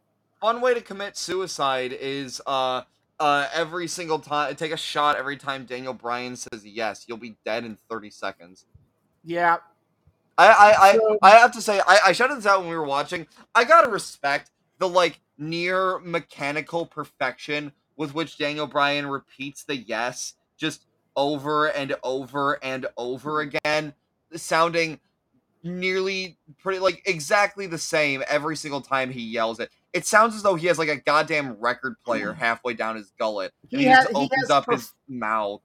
he has perfected the tone and rhythm of the yes chance at this point. it's insane. I don't know how the hell his voice is not like shredded after. Well, you know, maybe it is. His voice does sound kind of a little bit worse for wear these days. But Mhm. uh but still like Jesus, the fact that he has vocal cords at all, he and Vickie Guerrero could like teach classes on like voice preservation with how they manage to like keep their vocal cords intact despite having insane like yelly spots they that they did forever. Yeah, and Vickie's so they still do. Tensai heads on up to the ramp, and I made a note that he closes his fist menacingly. Oh, oh, again, perfect anime villain. He's he's like, "D- d- uh, P- Pumkaru, we will meet again. And meanwhile, Daniel Bryan runs in, starts putting the boots to Punk while he's down, and then puts him in the yes lock where he where while he's just yelling yes while as Raw goes Yeah. off. Yeah, he, he just he just yells it for as long as he holds it. This man is insane. Daniel Bryan is absolutely off his rocker, and I love it. Yep. So we then move on to the May 11th, 2012 episode of SmackDown, where we get a women's match. Uh, AJ Oh. Lee versus, Versus Kaitlyn. Kaitlyn. Uh, I made a note that Kaitlyn looks real upset. She, like she she does a good job of looking sullen and unhappy. Oh, she does not look happy to be here. Um, No, when AJ comes out, Michael Cole shouts out the fact that she is very popular among, as Michael Cole, in Michael Cole's words, so-called nerds. Michael Cole, everyone is is very hip with the kids of the generation. me, What are you me. talking about? Yeah, me, yeah. so-called nerd, very much over. with abs- AJ Lee absolutely. very much over with me. It's just the fact that he said so-called nerds, as if he's never heard the term nerd before, and he's like, "Oh, this is one of those newfangled terminology that the kids are using these days." Which is funny because when Daniel Bryan was a babyface, Michael Cole called him a nerd every time on commentary. Maybe Michael Cole's just like bothered by the fact that he's not. He's saying nerd in such a way that doesn't like automatically imply that it's pejorative. Michael Cole's very insistent on the fact that he is not a nerd, and yeah, he's yeah. I think I think that's I think that's the problem. Is he doesn't is he's like confused that the term nerd is a non-pejorative. Yeah, he's like, it. he's like, wait, this isn't like a major insult to somebody's character. Is this the same word? Have I been saying the wrong word this whole time? Did, is this a misprint? What is, is happening? Is my, is this is this neared? Is this a ne- different word spelled a, the same? A so-called nerd. uh, the Cole, ma- top line.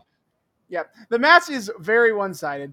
AJ Lee immediately does some uh, a uh, uh, Lou Thesz presses. Says whoop a bam bam bam. Uh, this bitch is Kaitlyn and then blood. and then hits the Shining Wizard, which for those of you who don't know is a knee to the face when your opponent is on their knees uh, for the win. Pretty pretty quick and easy win on this one. Uh, AJ then just starts continuing to beat down Kaitlyn, and then out comes Daniel Bryan to act like an asshole.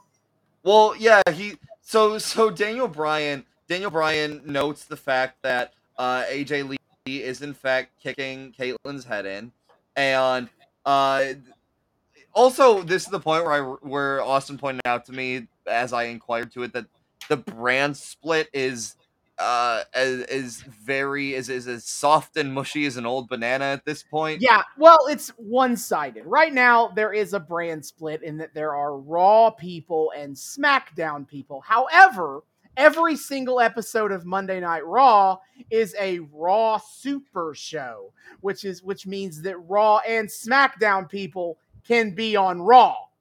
So it's more like Raw gets all the important people and SmackDown gets half because it's the B show. But even then, Kiss later ass. on, Punk shows up on SmackDown for a hot second. Punk only shows up on SmackDown because he's feuding with Daniel Bryan, who's who's a SmackDown guy. Otherwise, CM Punk is never going on SmackDown. Jesus. Not on your life. It's funny because they used to be on SmackDown, but not Yeah. anymore. Nah, he is too important to be on SmackDown. Oh, Eh, gaga. It's so fascinating because SmackDown was the B show for so long, and it's only when SmackDown got on network TV that now it's kind of the A show. Yeah, seriously. now that they're on Fox, an actually important cable and an actually an important channel, SmackDown is the important show. Ah, shit. I guess we actually got to pay attention to this stinker. Fine, fine, fine. Yeah, no. Damn it! Any anyway, um, but yeah, so so Daniel Bryan very very impressed with AJ Lee kicking Kaitlyn's head in, and uh is uh I, I wrote down most of what he says here. I'd like to, so I'd like to. uh, oh also this- before you get going, shout out to the Daniel Bryan poster, which has a which has a picture of Daniel Bryan inside of a fucking like French fry frying basket. Nah. Uh, I did also see on the last episode, on the uh, last SmackDown, I saw someone had a sign that said "Crying Brian." Cry, yeah, crying Brian. I did notice that too, but Daniel Bryan is definitely my favorite. Um, Good, so yeah, good pun. So Absolutely. Daniel is he's impressed that AJ Lee is so ruthless, and that now he, he's seeing her in an entirely new light. and, And- AJ Lee is clear. He's he's clearly about to offer AJ Lee a spot in the Blackpool Combat Club. No, no, wait, Yeah, that's- wait. Wrong Oh, time, wrong timeline. Sorry, too far in the future. We're not there yet. Okay, but but tell me, tell me that didn't sound like a wind up for do you want to mm. join the Blackpool Combat? You, you know, me me and Dean Ambrose have been talking. We've got this great idea for like a little project we've been working on. Yeah, yeah, yeah, yeah. So he he's talking to AJ. He said he's ready to move past the tension and angst that they've had eh, with each other the last few weeks. And he said he's really looking forward to moving on after the after he beats CM Punk for the WWE title. And it's like I was like, oh no. Oh man, we, she's setting herself up to be disappointed. I'm like, oh, here we go AJ and looks real explains- hopeful. and he goes, he's really, he's really looking forward to moving on to Kaitlyn. And then Daniel Bryan does his trolley smirk face. which is wild because like you you can say that to get AJ riled up, but at some point you like you kind of got to collect on that claim, and I highly doubt that Kaitlyn, after spending this whole time being like, you know, Daniel Bryan sucks, AJ, why are you going for him? I I somehow doubt that she would take too too well to being Daniel Bryan's rebound. I kind of wish they had explored that angle more, but you know what? Well, that's, Yeah. that's coming. Like, it would have been interesting. Clearly, Daniel Bryan's just saying it right now to be a douchebag. for no reason. Yeah, He's but you saying gotta wonder what like what his goal is in claiming that because like nothing's gonna come of it, and it's just gonna it's gonna piss AJ off in the moment, sure, but like he's just enjoying making her suffer. And honestly, I was kind of glad for this promo to be here because I'm glad that you got to experience Daniel Bryan, the dickhead boyfriend, and not just me telling you about it. Yeah, Jesus. This guy's a major piece of shit. Like, I love it when Daniel Bryan plays the unapologetic asshole, but it's it's kind of like fucked how good he is at playing it. It's like Jesus, he he's such a smarmy dick constantly. You just it just makes you want to punch him in the fucking face.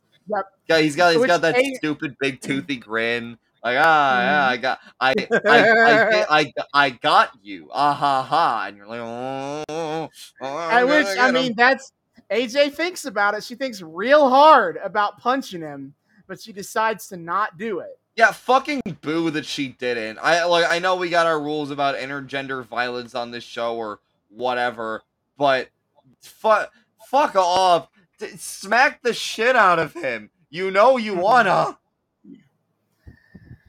Uh, but then the, the Dan- this leads directly into Daniel Bryan's match on the show against Will. It's the Big Show. This is the beanie era of the Big Show, where Yeah, he's wearing camo. He's wearing camo colors and he's got a beanie. Yeah, hipster Big Show who loves going to artisan coffee houses and and talking about how you just don't get the the the the weird art house shit that he likes, man. so the match only goes a couple of minutes. It basically Daniel is Big Show throws Daniel around a bit. Then Daniel starts kicking him in the leg. Uh, then he puts in the yes lock, and the bell immediately rings because John Laurinaitis did a screw job on the Big Show. Yeah, Which- which what? That it would out it would make more sense if we were following that storyline because at also happening right now is the Big Show is being disrespectful to. He is also being like, man, fuck you, John Laurinaitis. And so John Laurinaitis is taking it out on the Big Show and trying to fuck with him. And that's what this is about. And but Daniel Bryan just pieces out of there. Jan- Johnny and Big Show have a promo about it afterwards, but we didn't watch it because it's not important to what we're here for. Big but Show's that is like what's going I- on with it. Big Show's like, I came over to SmackDown forever ago to escape an asshole GM, and now I'm stuck with you again. God damn it. Eh. So we move on over to the May 14th episode of Raw, where we get a match between San- CM Punk and Santino Marella, who is the U.S. yes. champion, Fu- against fucking Cody- dream team right there. My my my good good uh malapropisms boy who gave me my wonderful nickname for Jan laryngitis teamed up with I, mean clearly two of the the, the two best mi- uh mic uh mic workers that WWE ever had. CM Punk and Mhm. Santino Marella. one, two. Yeah, yeah. I mean, you got to you got to get the icons together. You know, absolute dream team. Yeah, Anyway, and then taking on Daniel Bryan and Cody Rhodes. something something. inter- Cody Rhodes is here. Well, this is whoa, you're only smoking mirrors. Cody Rhodes, who is the Intercontinental Champion right now. Yup. Yeah, he's he's, so- he's enjoying that. Isn't this like? Didn't he do a whole thing with like reinventing the Intercontinental Belt or whatever? Yeah, so I don't know. So the Intercontinental Belt, I don't know if you're really familiar with the title designs of this belt, but it used to be like this oval, like muted blue kind of Yeah. a belt. And he specifically, when he won the title, was like, "I'm bringing back the old design from like he wanted that 80s." eagle. Uh, not the eagle, that's the world title, but the pure, but the Oh. ver- bright white belt that he wears. Oh, is yeah. the, is the OG Intercontinental design. Yup. Cody Rhodes is a stickler for the classics. What can I say? Yep. And so uh, I made a note that on commentary they had a whole thing. Dan- Michael Cole, because of course he did, tried to paint this as a good thing. But this month, Daniel Bryan was voted in WWE Magazine's Jerk of the Month. Yeah, baby. I, they, they're really going hard with tying in with all like the supplemental media. They do, and rip in peace, WWE Magazine. I wish you were still a thing. There, it was a hilarious, like mostly in kayfabe publication. It was kind of fun. I wish it was still here so I could laugh about it. That sounds that sounds great. Also, uh, they say on commentary that Cody had a had a line about this particular matchup where he said, "There's millions of dollars of talent in this match," and Santino, which hey, I resent that fact. Santino is, is worth billions to me. Okay, that that, that Mhm. man's ability to to to speak a malapropism, un unparalleled. Of course.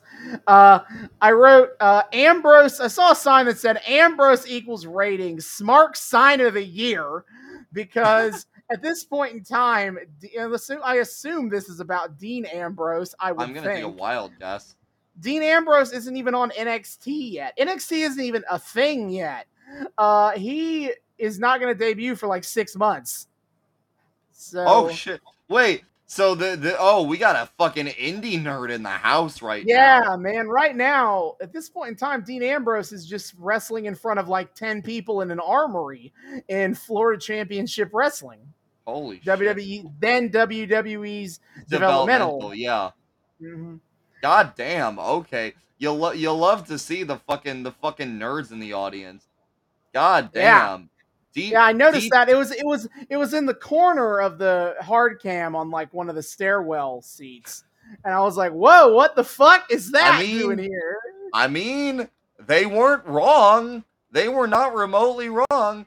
Ambrose does equal ratings, but like, Mhm. holy shit! Imagine calling that back in 2012 before he sh- even fucking Shield was a thing. Yeah. So the match is very much a WWE TV tag match, as I call it. Uh, It's very, it's very much built around you know CM Punk gets some hot stuff early, then Santino were is there to mostly like get beat up by the heels, and then CM Punk tags in for the hot tag. Uh, Absolutely. I made a note of they did a bit where Santi- where CM Punk does a suicide dive uh, to the outside to Daniel Yeah. And Cody, and then Santino tries to follow him and he hits his stomach on the middle rope and doesn't make it. Yeah, no. Santino literally asks Punk to like do a tope suicida on on Cody and, and Daniel, and he's he's like, all right, now I'm gonna fight. Like, yeah, he had this bit all in his mind, and then he just like fucking topples over the rope like a clown, because Wow. Of course he does. Ah. I wonder. I've always, I've kind of this as a, a a thought that was coming to me while we were while we were watching this match. Is I wonder like. I wonder what it was that made that made them decide to start saying it's all tope suicida, which is te- which is like the Spanish term. Yeah. uh, for it is I wonder how much of that was like wanting to sound more technical and how much of it was not wanting to say the word suicide anymore. Uh, just I am curious what was the motivations behind phasing out the term suicide dive. Yeah, that's a good question. I I mean, I like the term so, tope suicida better. It sounds really. it Yeah, sounds I don't, I don't, ha- I don't. I don't hate the term or anything. I was just, I've, I noted that shift that like nobody calls it a suicide dive anymore. Uh, is a Michael su- Cole. It is a tope suicida or a tope con hilo, depending on Oh. how it is done. They're technically not the same dive. Oh, Uh, shit. but nobody just calls it like suicide dive. And I'm like, huh, I wonder what the decision was to phase that out as a term. I don't know, but I don't I don't mind the new terminology. Uh, Michael Cole on commentary is he's got a lot of good. This guy is a goof at uh, Santino Marella, which um hot meat kettle. Um, Yeah. also uh, Michael Cole is very confused and agitated over someone on Twitter saying clobbering time. Like Yeah, oh yeah, he, he he has this whole fucking he's rant. looking through the live tweets clearly. Yeah, he has a whole rant about this in the next episode, I think. Or no, this he did this on pay per view. Is when we get the rant about it. That's Yeah, well, uh, right now he just seems confused. Like he's like clobbering time. What the hell does that mean? he doesn't know what CM Punk took that from. Incredible. Yeah, Uh, he's just so fucking clueless. Uh, yeah, ma- match en- match ends when eventually Daniel Bryan just decides to leave this match. He's had about enough of this. Uh, Yeah, he's like, "Fuck Punk. this." CM Punk hits the go to sleep on Cody after he like uh, Santino threatens to hit Cody with the Cobra, and Yeah. so the good guys get the win. Hey. Also, there was one more thing. Uh, we're talking about cross promotion. They also shout out the like fucking website or whatever too. Like they oh, shout out gotta- the Facebook. They go to shout out the Facebook page. No, they, they didn't. This isn't. This isn't the Facebook yet. The Facebook is later. Hmm. Uh, they Oh. they said something about the website. Like it was another kind of like someone getting voted something on the website. I don't. I don't fucking. know. But they're so Mhm. they're just hitting up all the all the cross promotional shit here. They're like Mhm. they're like check out the magazine, check out the website. We got it all, baby. Content for days, motherfucker. Yeah. So uh, they they made they call this out on commentary that basically CM Punk, even when he was beating Cody Rhodes up, was only only had eyes for Bryan because there's Aw, gonna have the. Aw, aw, aw, yeah. So then later in the show, backstage, CM Punk is just having a conversation with Alex Riley. Say it to my face Absolutely. and and then AJ Lee comes up to him, and Alex Riley's like, "Yeah, I ain't, I ain't, I ain't dealing with that crazy. I'm out of here. Um, Uh. I'm out." And so AJ Lee plays the nervous fangirl and is and wishes CM Punk luck on uh, on Sunday, which I feel is significant because this is officially the first time. Like she didn't slap. Going back to what she to Bryan and AJ's thing on SmackDown, like. She didn't slap Daniel Bryan, no, but this is the first time she has shown express support for a man who isn't Daniel Bryan. And in fact, is facing Daniel Bryan, if you think about it. oh, she's like my affections or my my my loyalties have finally shifted. This is what you get for being an asshole and threatening toothlessly to hook up with my friend who would never ever, you know, dream of deigning to be your your uh bounce back. Yeah, and CM Punk says, "Hey, thanks, but uh, I'll be honest. I want nothing to do with what you're with the drama going on between you and Daniel Bryan." He's like, "I've known Bryan a long time, and I don't trust him. And I've only I've I've not met you for very long, but from what I've seen, is you've been kind of unstable. And Yeah. So I'm gonna leave now. Uh, and Again, I really feel the need to shout this out. All times funnier by the fact that AJ Lee is CM Punk's actual IRL wife. Oh, just you wait till we get to a thing next time. That's gonna make this fair. That's gonna be very funny, knowing that they are IRL married. Trust Oh, me. oh Trust boy, me. But AJ is a sad girl. As I wrote, AJ is sad girl she is as Punk sad girl over walks away. She's really sad girl over this. It's it's it's you, you she's like she's ju- just like the puppy energy that's that's emanating off of her. Ooh. Oh man. Yeah, so we move on to the May 18th episode of SmackDown for important context because we are opening with another John Laurinaitis promo, and a lot. It's because a lot of stuff has been happening about this storyline. Uh, but to start, Laurinaitis is wearing his Democrat tie, so Meh. you know we're allowed to like he, him again. he he is sad because the board of directors has laid down the law in a couple of things about this match with John Cena on Sunday. Uh, number one, if John Cena wins, John Laurinaitis is fired. Oof. Number two, it will be a no disqualifications match. And number three, if anybody, if any current WWE employee interferes on John Laurinaitis' behalf, they will also be fired. Ha! Which I love how it's no disqualifications except you have you can't have anyone in your fucking corner, you piece of shit.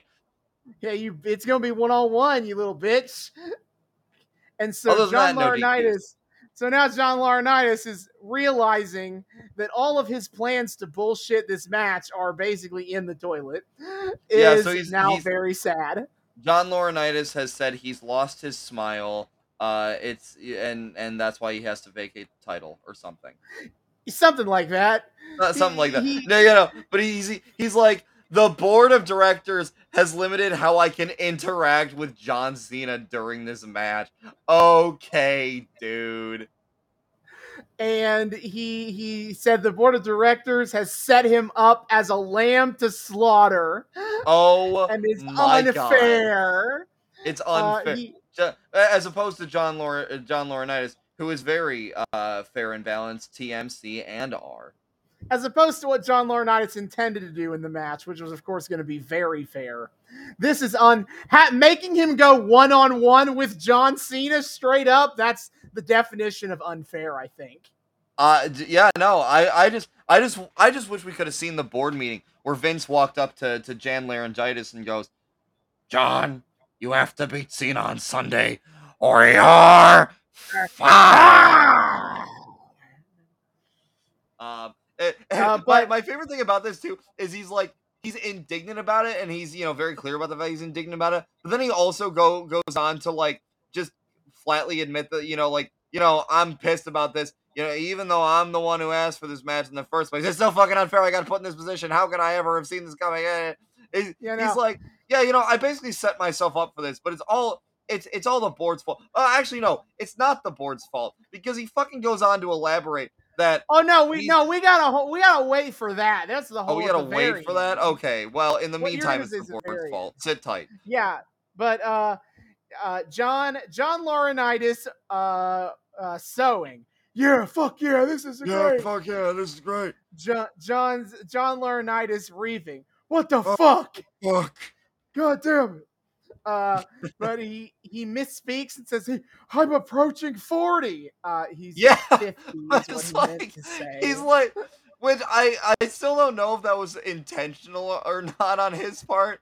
it my didn't was- read. It didn't read like he was intentionally like downplaying his age. It was such a subtle moment of like, I'm approaching forty, and I'm looking at him like, really, you are I you are in have- your late thirties right now, Jan Lauren. I don't have- Are you sure? I don't have the I don't have the the ability the athletic ability I used to. Uh, yeah. hmm. he- Well, maybe you should have thought of that before you fucking entered yourself in a match with John fucking Cena. Hmm, again, reaping, sowing, Yeah. uh, so sowing, reaping again. Uh, Oh, But- also, even though just even though last week he was trying to claim that like he was the best wrestler Japan has ever seen, he still got it, motherfucker. Now, now this week he's like, please, please no, please Oh, no, don't Oh, put, did you don't know- put me in a match with John Cena. Ooh, woo. Ooh, woo. John Laurinaitis. Ooh woo. ooh, woo. John Laurinaitis saying ooh woo is, is something that would just allow me to expire of pure happiness on the spot. So, but he ends, he ends his promo. He's asking for the fans' support. thoughts And and, even if- prayers. He if- wants thoughts and he prayers. does. He's like, even if you even if you don't have to cheer for me, but tonight when you lay down in bed, please say a prayer for me. You know what? All of my thoughts and prayers, my impotent, pathetic thoughts and prayers to you, Jan Laurinaitis. Mm-hmm. Absolutely. And hey, out comes CM Punk again. Again. Where uh, CM Punk he says he's talking about how he's not even uh, a very uh, praying type of guy, but even he has been praying, and everyone has been praying, What are you praying for, Punk? and their prayers have been answered. They have. I wonder how. So he's basically talking about how excited he is that John Laurinaitis is about to be fired. Yeah, Uh, baby. CM Punk wishes Johnny Ace the best of luck in his future endeavors. Ooh. That one and felt he ex- good to hear. and he explains after the pay per view that night on Raw, they're gonna throw a party bigger than Mardi Gras. It's gonna even have, um, it's gonna extend all the way to SmackDown.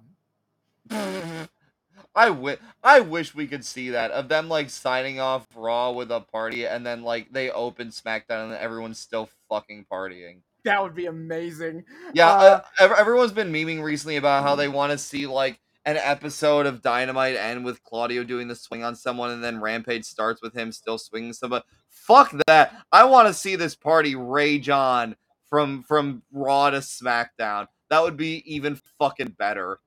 Incredible. Yeah, incredible. But then Jeff CM Punk gets serious for a minute and he says, Do you realize how much you make people miserable? Do you Yeah. realize how much you abuse your power? Oh, he what a line that aged like fine fucking wine. and he brings up okay, so on Monday there was a very long, very uncomfortable to sit through promo where John Laurinaitis made the Big Show beg for his get on his knees and beg for his job, and the Big Show was crying, and John Laurinaitis fired him anyway. So Christ. he makes he makes reference to this and talks about how he's making big how he made a seven foot tall giant beg and cry for his job Jesus. on Monday. And then he brings up Teddy Long and making him embarrassing him for weeks on end here on SmackDown. And he yeah, ends the, it the with ultimate sin in my book. Fuck you. Free Mhm. Teddy Long. free Teddy Long. And then he ends it with how does it feel to be on the other side of the stick for once? Oh, based. Uh, And John Laurinaitis' immediate answer, the first thing he says in response to CM Punk accusing him of abusing his power, I'm He's still the general man. I'm still the general manager of SmackDown here. I can still do whatever I want. yeah. I can still make any match I want. And so tonight he makes CM Punk versus Kane. So I just that was my first note is that CM Punk does this whole speech about how John Laurinaitis abuses his power. And the first And thing John John, Laurinaitis does in response is to abuse his power. And John Punk. Laurinaitis says yes and. hmm And uh, CM Punk, he says he's not going to lie. He is concerned about Kane tonight, but he's not going to run to the board of directors to complain about it. And he man. respects, and he- he's a man, and he respects Kane, but he doesn't respect you. And he talks about that ne- this time next week, I'll still be WWE champion, and you'll be hanging out in the unemployment, line. Employment line. Oh. Uh, and then Punk walks so off. he le- he leaves, and I could have cut this off, but I kind of nah. wanted the villain breakdown of John Laurinaitis. So Yeah, I oh, kept it. absolutely. Absolutely. So his response to this, like, to pointing to the crowd, you like that, don't you? You like when someone makes fun of their boss? Yeah, baby. He talks about how he he works so hard, and he does it for all the people out here. But the harder he works, the more people crap on me. And he he says that he's decided that he doesn't blame John Cena or CM Punk. He doesn't blame them for their actions. He blames the fans for You supporting people. their actual their actions. And he says, if this is my last night on SmackDown, you ingrates, you all can go to hell. You know, I thought for sure he's like, I'm gonna give you as, as shitty a show as I can book, or like, you're gonna watch all of your favorites die tonight. But now he just like go to hell and then leaves. Oh my Mhm. god! But say the line, heel. You people, yay! Yay!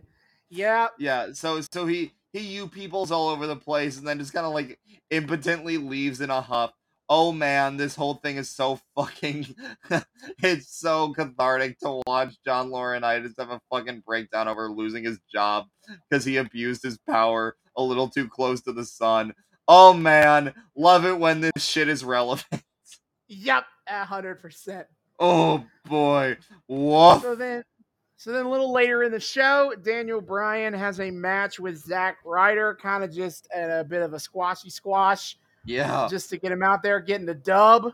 Rip-a-roony. And after that, we get an extremely too close up ver- pic, uh, picture of Kane yeah, right up in his there, eye. Like, Is whoa, that that back a up. common? Is that a common practice back then? No. I was like, whoa there. What What, the, the fuck, are you doing? Back up. They're like, Kane's like, hey, do I have something in my eye? And the ca- and like and the cameraman like zooms in so he get his like you know in fucking you know restaurant quality 4K can like check to see if there's something in Kane's eye, and they're like, and we're back from commercial. Shit, shit, shit. God damn it. All right, let's go. um after uh and that is because the next the Kane versus Punk match is up next. Uh Daniel Bryan stuck around to do guest commentary.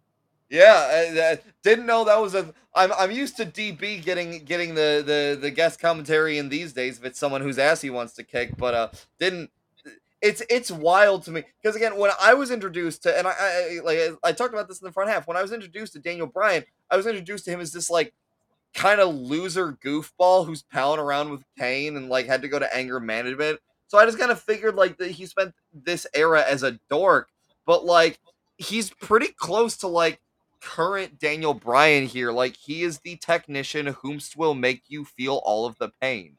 And Mm. he's a cynical asshole and he just kind of wants to to wrestle and win and hurt people a little bit and enjoy his Mm. psychological warfare. Yeah.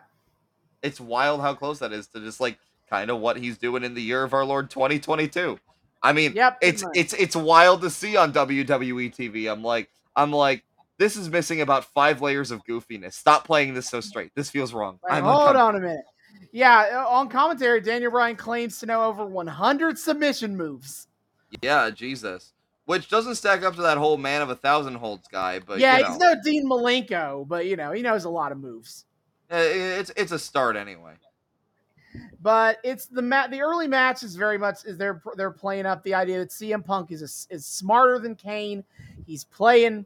He he's he is he is t- picking his spots right. But Kane is just a bigger dude. He is Yeah, bigger and stronger.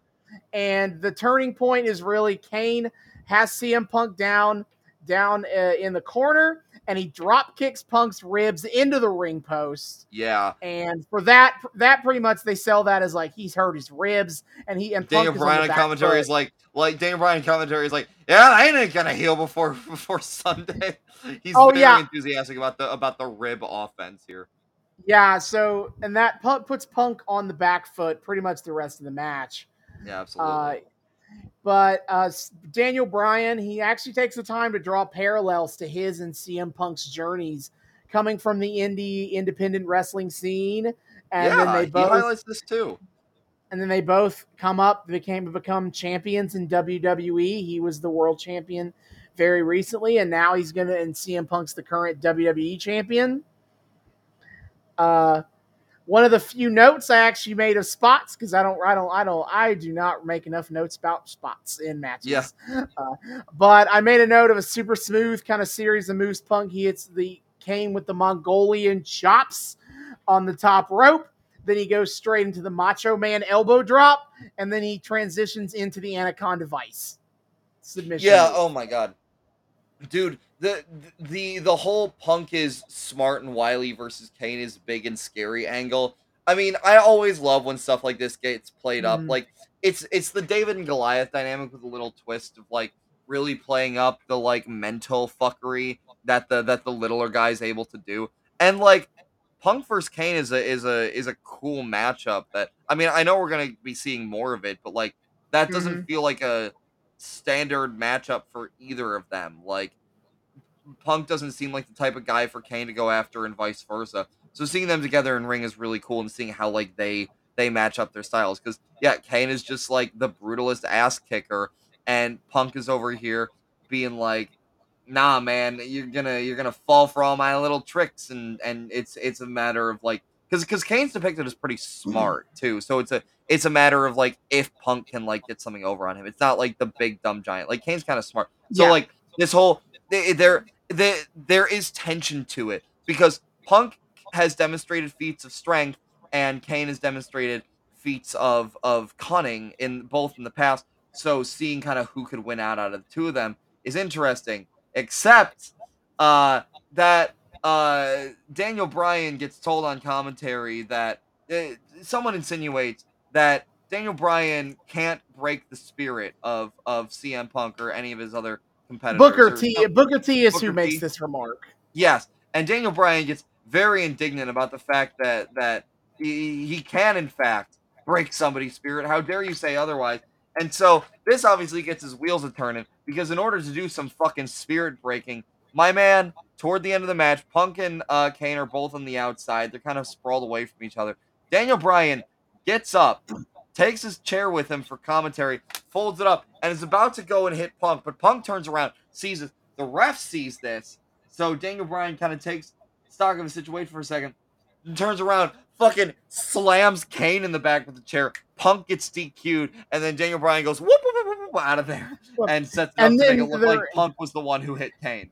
Yeah, the real genius of the setup is is that after that is that yeah, CM Punk chases after Bryan, picks up the chair to go chase Bryan, and then Kane sees Punk with the chair and thinks that Punk used it. And this sets off Kane, who like starts beating Punk to death with the steel Yeah. chair. He throws him into the announce table, throws him into the barricade, and then he and then he throws him back in the ring and gives him two choke slams, Yeah. all while Daniel Bryan is standing at the uh, stage and just smiling and smirking all the way home. dude i fucking love how like I, I love I love how like Daniel Bryan took the thing that John Laurinaitis was trying to do with with John Cena and is like watch me do it 10 times better than you and make it look like fucking effortless just to to get the monster to to, to do my bidding without him even realizing it. What a wily bastard. Love it that he's showing up Laurinaitis. Oh, he's so fucking evil. Uh although right. I do have to wonder how that'll fare out for him uh, assuming Kane will inevitably watch the tape, watch the replay, and realize that What? was not in fact CM Punk. No, he won't. What we've talked about this is that in WWE, nobody watch. We talked about this last week. In WWE, nobody watches the show. So but like, Kane would will no never one bring know. it up to? Would no one bring it up to him? Would no one be like, "Hey, Kane, so isn't that fucking wild how Daniel Bryan attacked you last week?" And Kane to be like, "Huh." Like What? no one brings that up to him. Is he that scary to approach in the locker room? Like I know he's a big demon guy, but you think after a while he starts to become. I mean, probably. I guess I don't remember the minutia here, but I don't know. Mate, probably they won't bring it up to him. What the fuck? Wait, wait. I, I was I was ready for Daniel Bryan to do a bit of like sowing and reaping here. What? I mean, I guess I don't know for sure how this is going to go, but we talk about seed planting. Uh, if you're wondering how Kane gets started involved in this whole shebang, it would be right here. Yeah. Which okay. All also, right, it's like we kind of ham fucking fucking ham-fisted way to like get your trios thing in is just have it set up on accident by John Laurinaitis abusing his power in real time just to like randomly try to feed Punk to Kane. But you know, sure. All right, moving on to over the limit. Uh, Uh, before we before we actually get to the match, I feel like I should bring up how this storyline with Laurinaitis and Cena goes because that storyline has been so crucial to our entire arc yeah. so far. I feel like I should just go ahead and mention what happens. Um, what happens is the Big Show interferes because he was not a current WWE employee as of the match. And What? so Wait, what? he, oh yeah, because he got fired. heel. Hey. he got fired by John Laurinaitis, and then he turned heel and helped Laurinaitis win the match. So What? Laurinaitis, John Laurinaitis beat John Cena in the main event of a pay per view in 2012. And No. they No. they explain they explained that C, that Big Show signed an ironclad contract with the WWE in exchange for helping John helping Laurinaitis, so he could not be fired, and What? and everybody hated that. what the fuck? So after all of that, Laurinaitis is still having a job. God damn it. Sorry what? about that. No. God, that makes me sad and angry. Fuck, go fuck yourself. Well, hey, Lizzie doesn't have a job anymore these days. Yep. you can't escape the inevitable, Johnny. dread it, run from it. Destiny arrives all the same. All the same. So the the the the the the, the phantom of John Laurinaitis' impending sex scandals just watching from the shadows. Yes. Yes. But all right, back to what we actually watched to do with Punk and Bryan. Uh, Josh Matthews does an interview with Punk. he recaps. He does a recap video of, of the SmackDown thing with Kane, and he asks CM Punk how he feels right now, and CM Punk is like, "Well, I feel like crap." And the Yeah, only reason I only reason I'm smiling at all is because John Laurinaitis is about to be fired. Well, Well, well. and so CM Punk does a thing. They just they really play up on this pay per view the idea that like Punk and Bryan are not the usual kind of wrestlers who are in this position. Yes, Read small indie guys. absolutely. Um, and CM Punk asks, says, you know, if if you asked Vince McMahon ten years ago how he'd feel about Daniel Bryan versus CM Punk for the WWE title, Vince McMahon's response would be two things. Be Well, first, he go, First of all, "Who the the hell is is CM Punk, and who the hell is Daniel Bryan?" Which gotta say, a plus Vince uh Vince impression from Mhm. Punk there. That was good. And yeah, that was very much the angry Vince impersonation with that when he gets gets up here, his voice out Ah. here. Who the hell? And then I love the idea of him getting very angry over being asked about two wrestlers who who don't work for him. You know what? That actually seems very on brand for Vince. that Are you insinuating that wrestlers exist outside of the company that I run? yeah, I, How I don't. Vin? Vin, it's it's well documented that Vince's knowledge of things outside of WWE is lacking. Yeah. I mean, you gotta you gotta appreciate the dedication to his own brand, I guess. But Jesus, man, it is it, it's so fucking funny just how clueless he is mm-hmm. of anything outside of what of his own little fucking bubble. And then CM Punk mentions that like then Vince's head would explode at the idea of it. oh, if only. So CM Punk he starts talking about fighting Bryan, and he says it won't be a five star classic, which that's kind of a bit of a lie, wasn't it? And then No, he said but- he said it's. I think he said it's not just gonna be a five star classic. It's gonna be like Mm. two dudes. he's about to say it's going to be a fight. I think. Yeah. he was about to say, but he gets interrupted, and in comes AJ Lee again, and AJ Lee is a lot more confident than she was on fr- uh, la- on Friday on uh, Monday.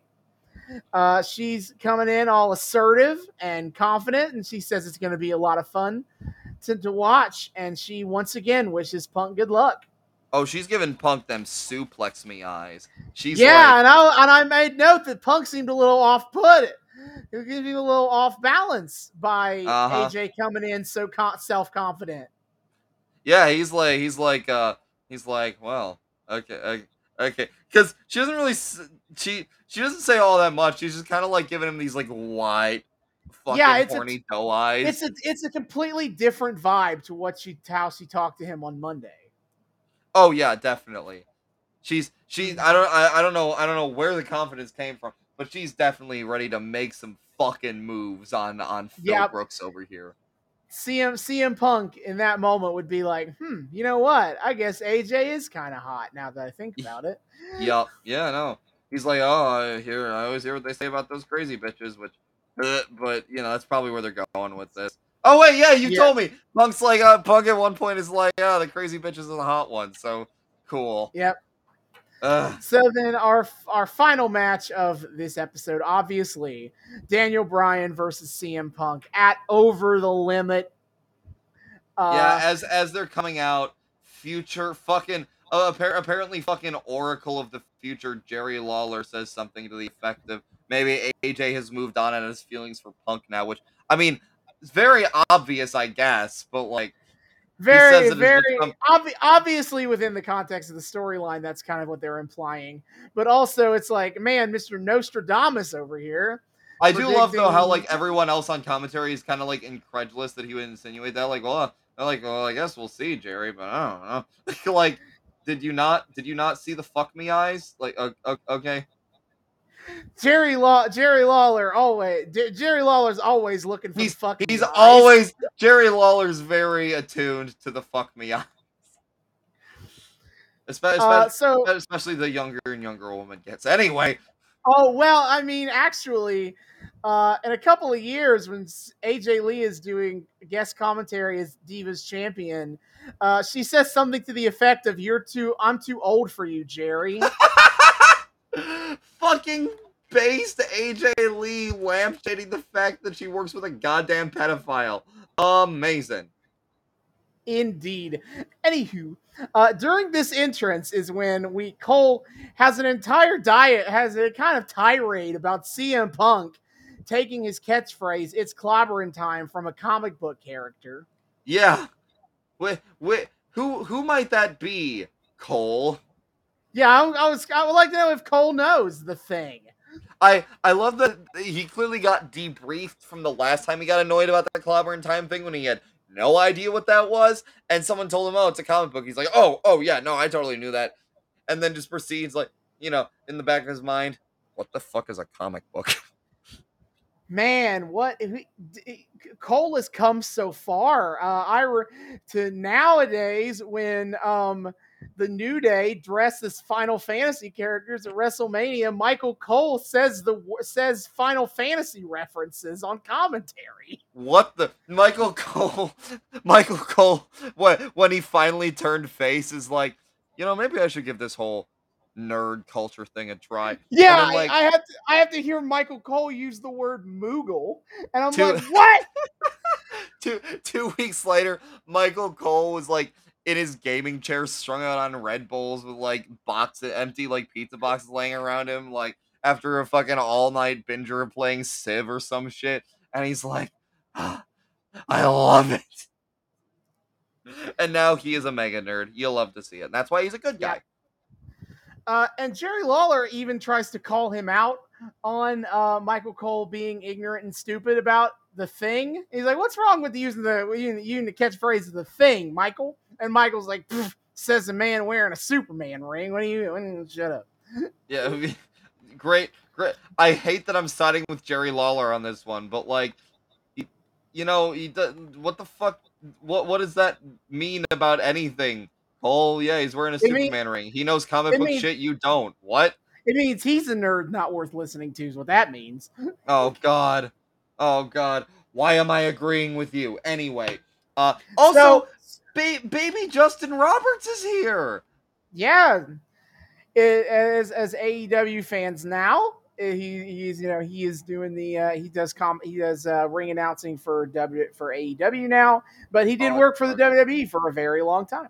It's so good to hear his voice. Oh, he's got the best fucking voice ever. He still he still does his John thing, but now he does it with John Cena instead. John instead. Cena. He yeah, yeah, likes the name John Cena, and now he does John Moxley.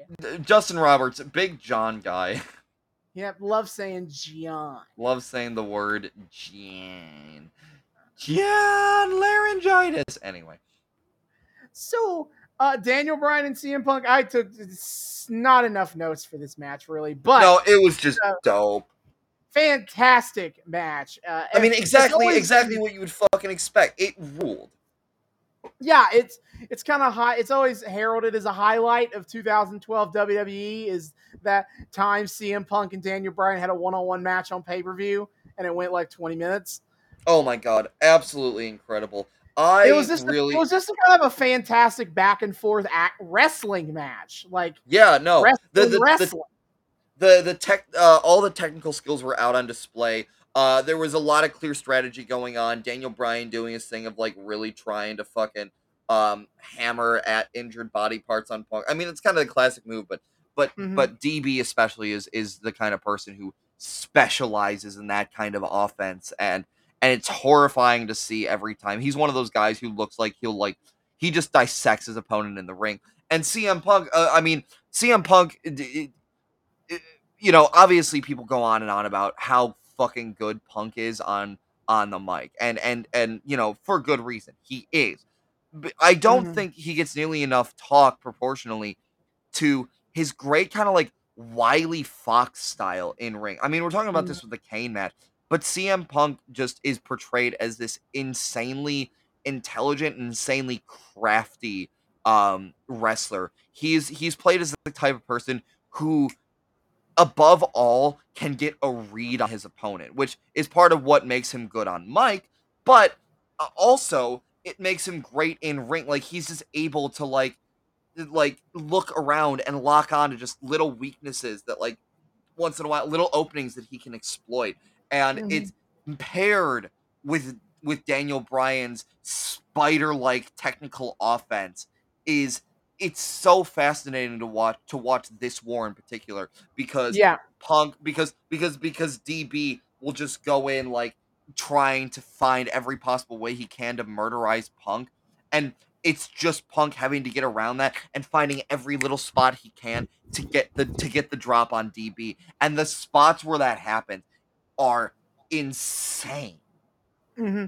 I think CM Punk, but yeah, between the fact that like as a talker, he's an all timer, and also the fact that um, he's never been quite as athletic as a lot of his like lauded indie peers, and that I think it kind of gets forgotten sometimes how good of a rest, just a rest, how smart of a wrestler he really is. Oh my god. Uh, it's how he was able to keep up with the guys who were more athletic and exciting to watch than he was. He necessarily was in ring.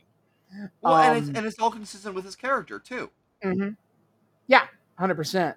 So it's it's honestly it was basically just watching like a wrestling chess match here yes. for this match.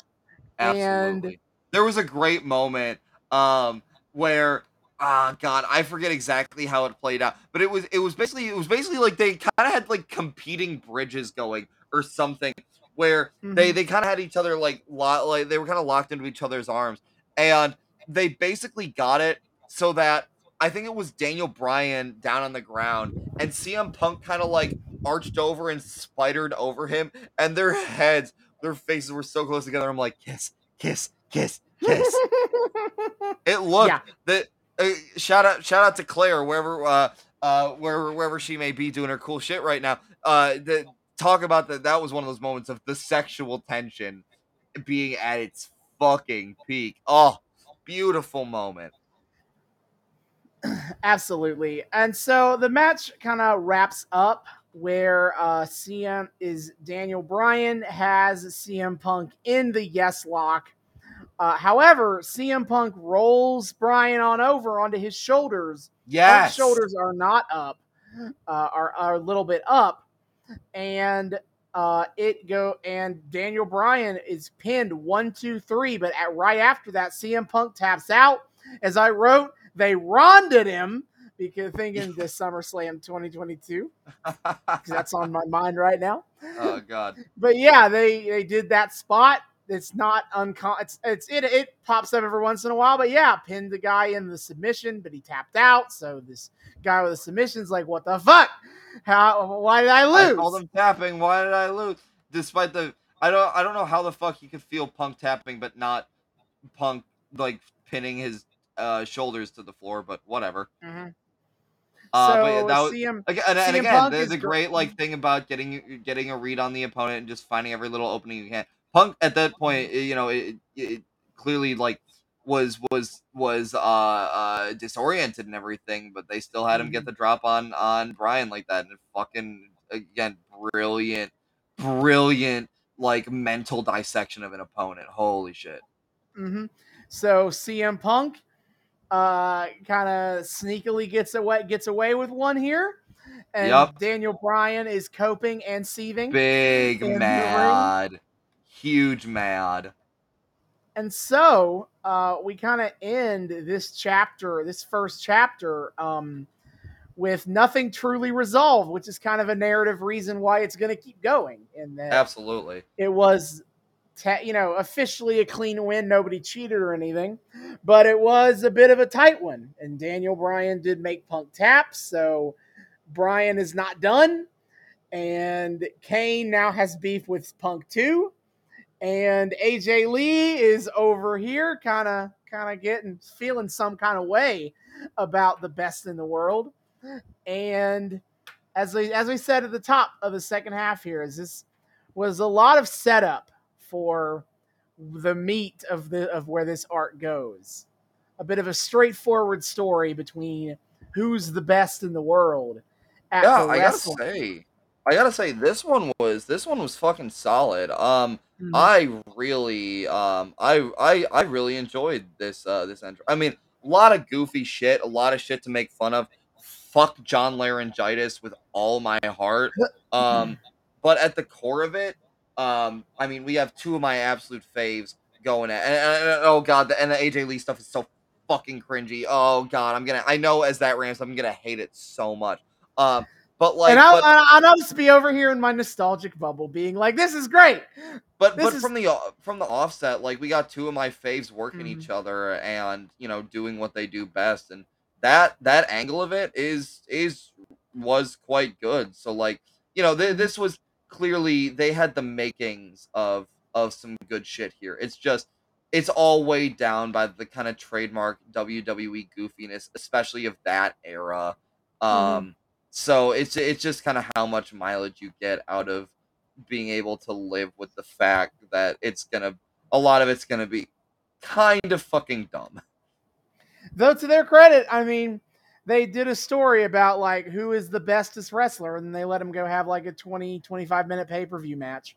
Yeah, that that part was exciting and and when WWE lets its wrestlers do like real good wrestling TM, man, you get some good shit out of it. Mhm. So that is that's the the bat of that one. Chapter one. We're gonna have two more episodes in this arc, uh, Yeah. covering detailing kind of the full summer of 2012. Uh, but that is for a later date. For next time, uh, we finally come to an end of our ECW journey. Oh man. No, we certainly remembered November. Uh, not necessarily Maybe not in the way they wanted us to. However, we but I do remember remembered it quite strongly. But you know, Sandman is not is not permanently disabled or anything. He can still It wrestle. worked. So it is time for the final confrontation between uh, Tommy Dreamer and the Sandman. For now, of course. And uh Cairo was right. Hashtag. Absolutely. Hashtag Cairo was right. Uh, but that is for next time. Until then, David, hit our plugs. Yes, sir. All right, dear friends, thank you for joining us on yet another episode of the Noobs and Knockouts podcast. Thank you so much for being here, returning listeners, viewers, what have you. You guys know the drill. Thanks again for once again welcoming us back into your eardrums, your eyeballs, whatever it is you use to consume our content. We are so delighted to have you here. We hope you keep coming back week after week as you keep doing. Brand new people, hello. Uh, we here at the Noobs and Knockouts podcast like to think we are friendly to both noobs and knockouts alike. So welcome. We we hope you've had a great time here, whether you're brand new to the whole wild wacky world of wrestling or you're a veteran of the discourse and all that good shit. Uh, either way, we hope you've had a great time here. We hope you want to keep coming back to have a great time with us week after week after week. If you would like to keep having a great time with us and you're not entirely sure how to do so, not to worry, my friends. I have you covered. First of all, you can find us on YouTube. We are the Noobs and Knockouts podcast on YouTube hit subscribe and ring that bell. Make sure it turns a nice little solid color so you get notifications every single time we drop a brand new episode. Uh uh you know give us all that mm, sweet sweet engagement. Check out all of our playlists. Austin is kind enough to organize all of the arcs and eras and shit that we follow into their own separate playlists so if there's something you want to follow all the way down without having to do a whole lot of skipping you have that option. There's also uh the the video aspect to watching us on youtube we you can check out our beautiful video feeds our awesome pretty hud and all the little visual gags we had in there for the people who take the time to actually look at our beautiful faces. Uh, of course, though, if you're a fan of the audio only experience, we have you covered there. We are on three of the best places to find your podcast: Spotify, Google, and Apple Podcasts. Check us out there. Give us uh, give us a good old five star rating. Give us a nice little happy review. Download our episodes. All that good shit, that engagement tells the algorithm, tells other people that these guys are pretty cool. And I don't know, maybe you should consider checking them out. I don't know. I'm just saying.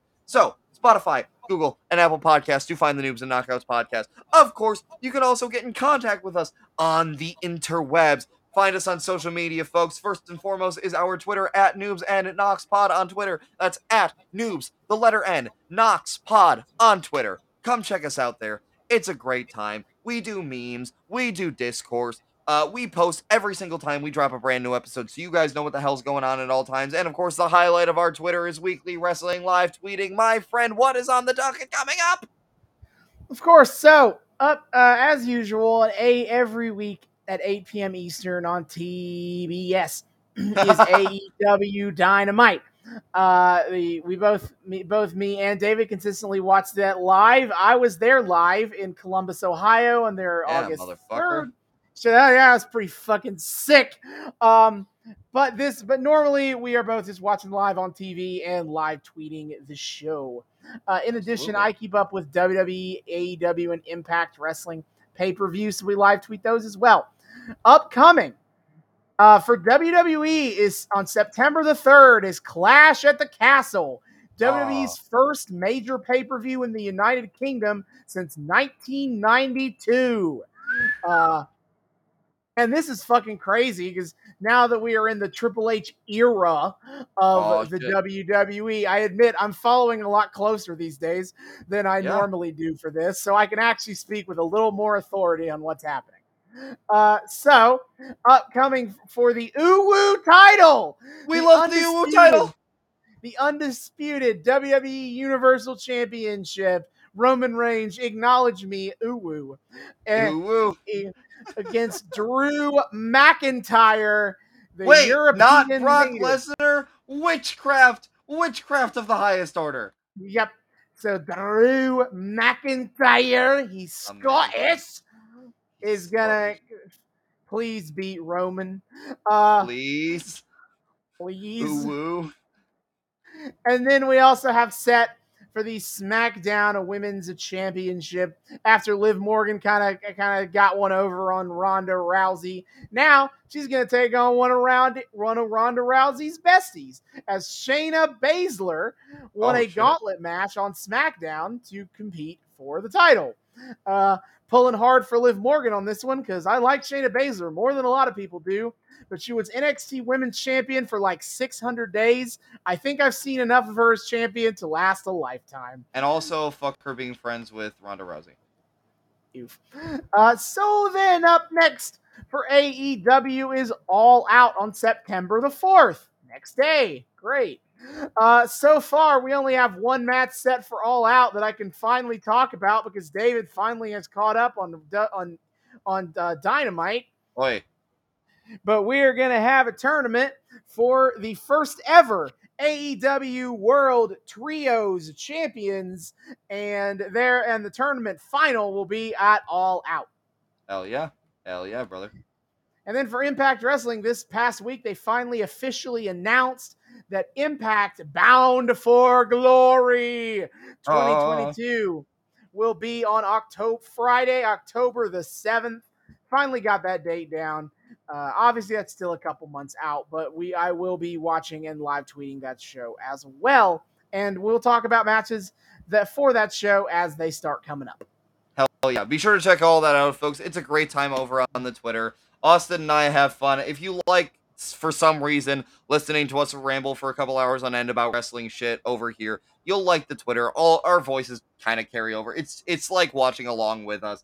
It's it's a good time. Austin's got his really smart insights. I just meme it the hell up and get hype about stupid shit, yada yada. Either way, good time. Check us out on Twitter at Noobs and Knoxpod on Twitter. But of course, if you want to get in super direct contact with us, we also have an email address. You can email us, noobs and knockoutspod at gmail.com. That's noobs, the word and this time, knockoutspod at gmail.com.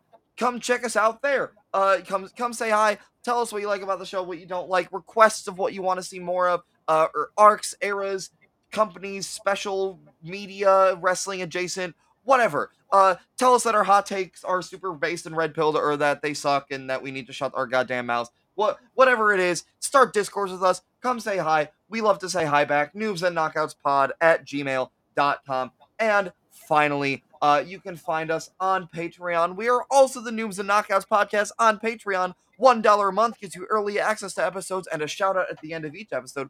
Shout out to our $1 tier friend of the show, the Sugar Daddy Kyle Smith, for his financial support of our show. Enjoy your perks, buddy, if you want to enjoy perks along with Kyle. $1 on the Patreon Noobs and Knockouts podcast. See y'all next time. Hasta luego.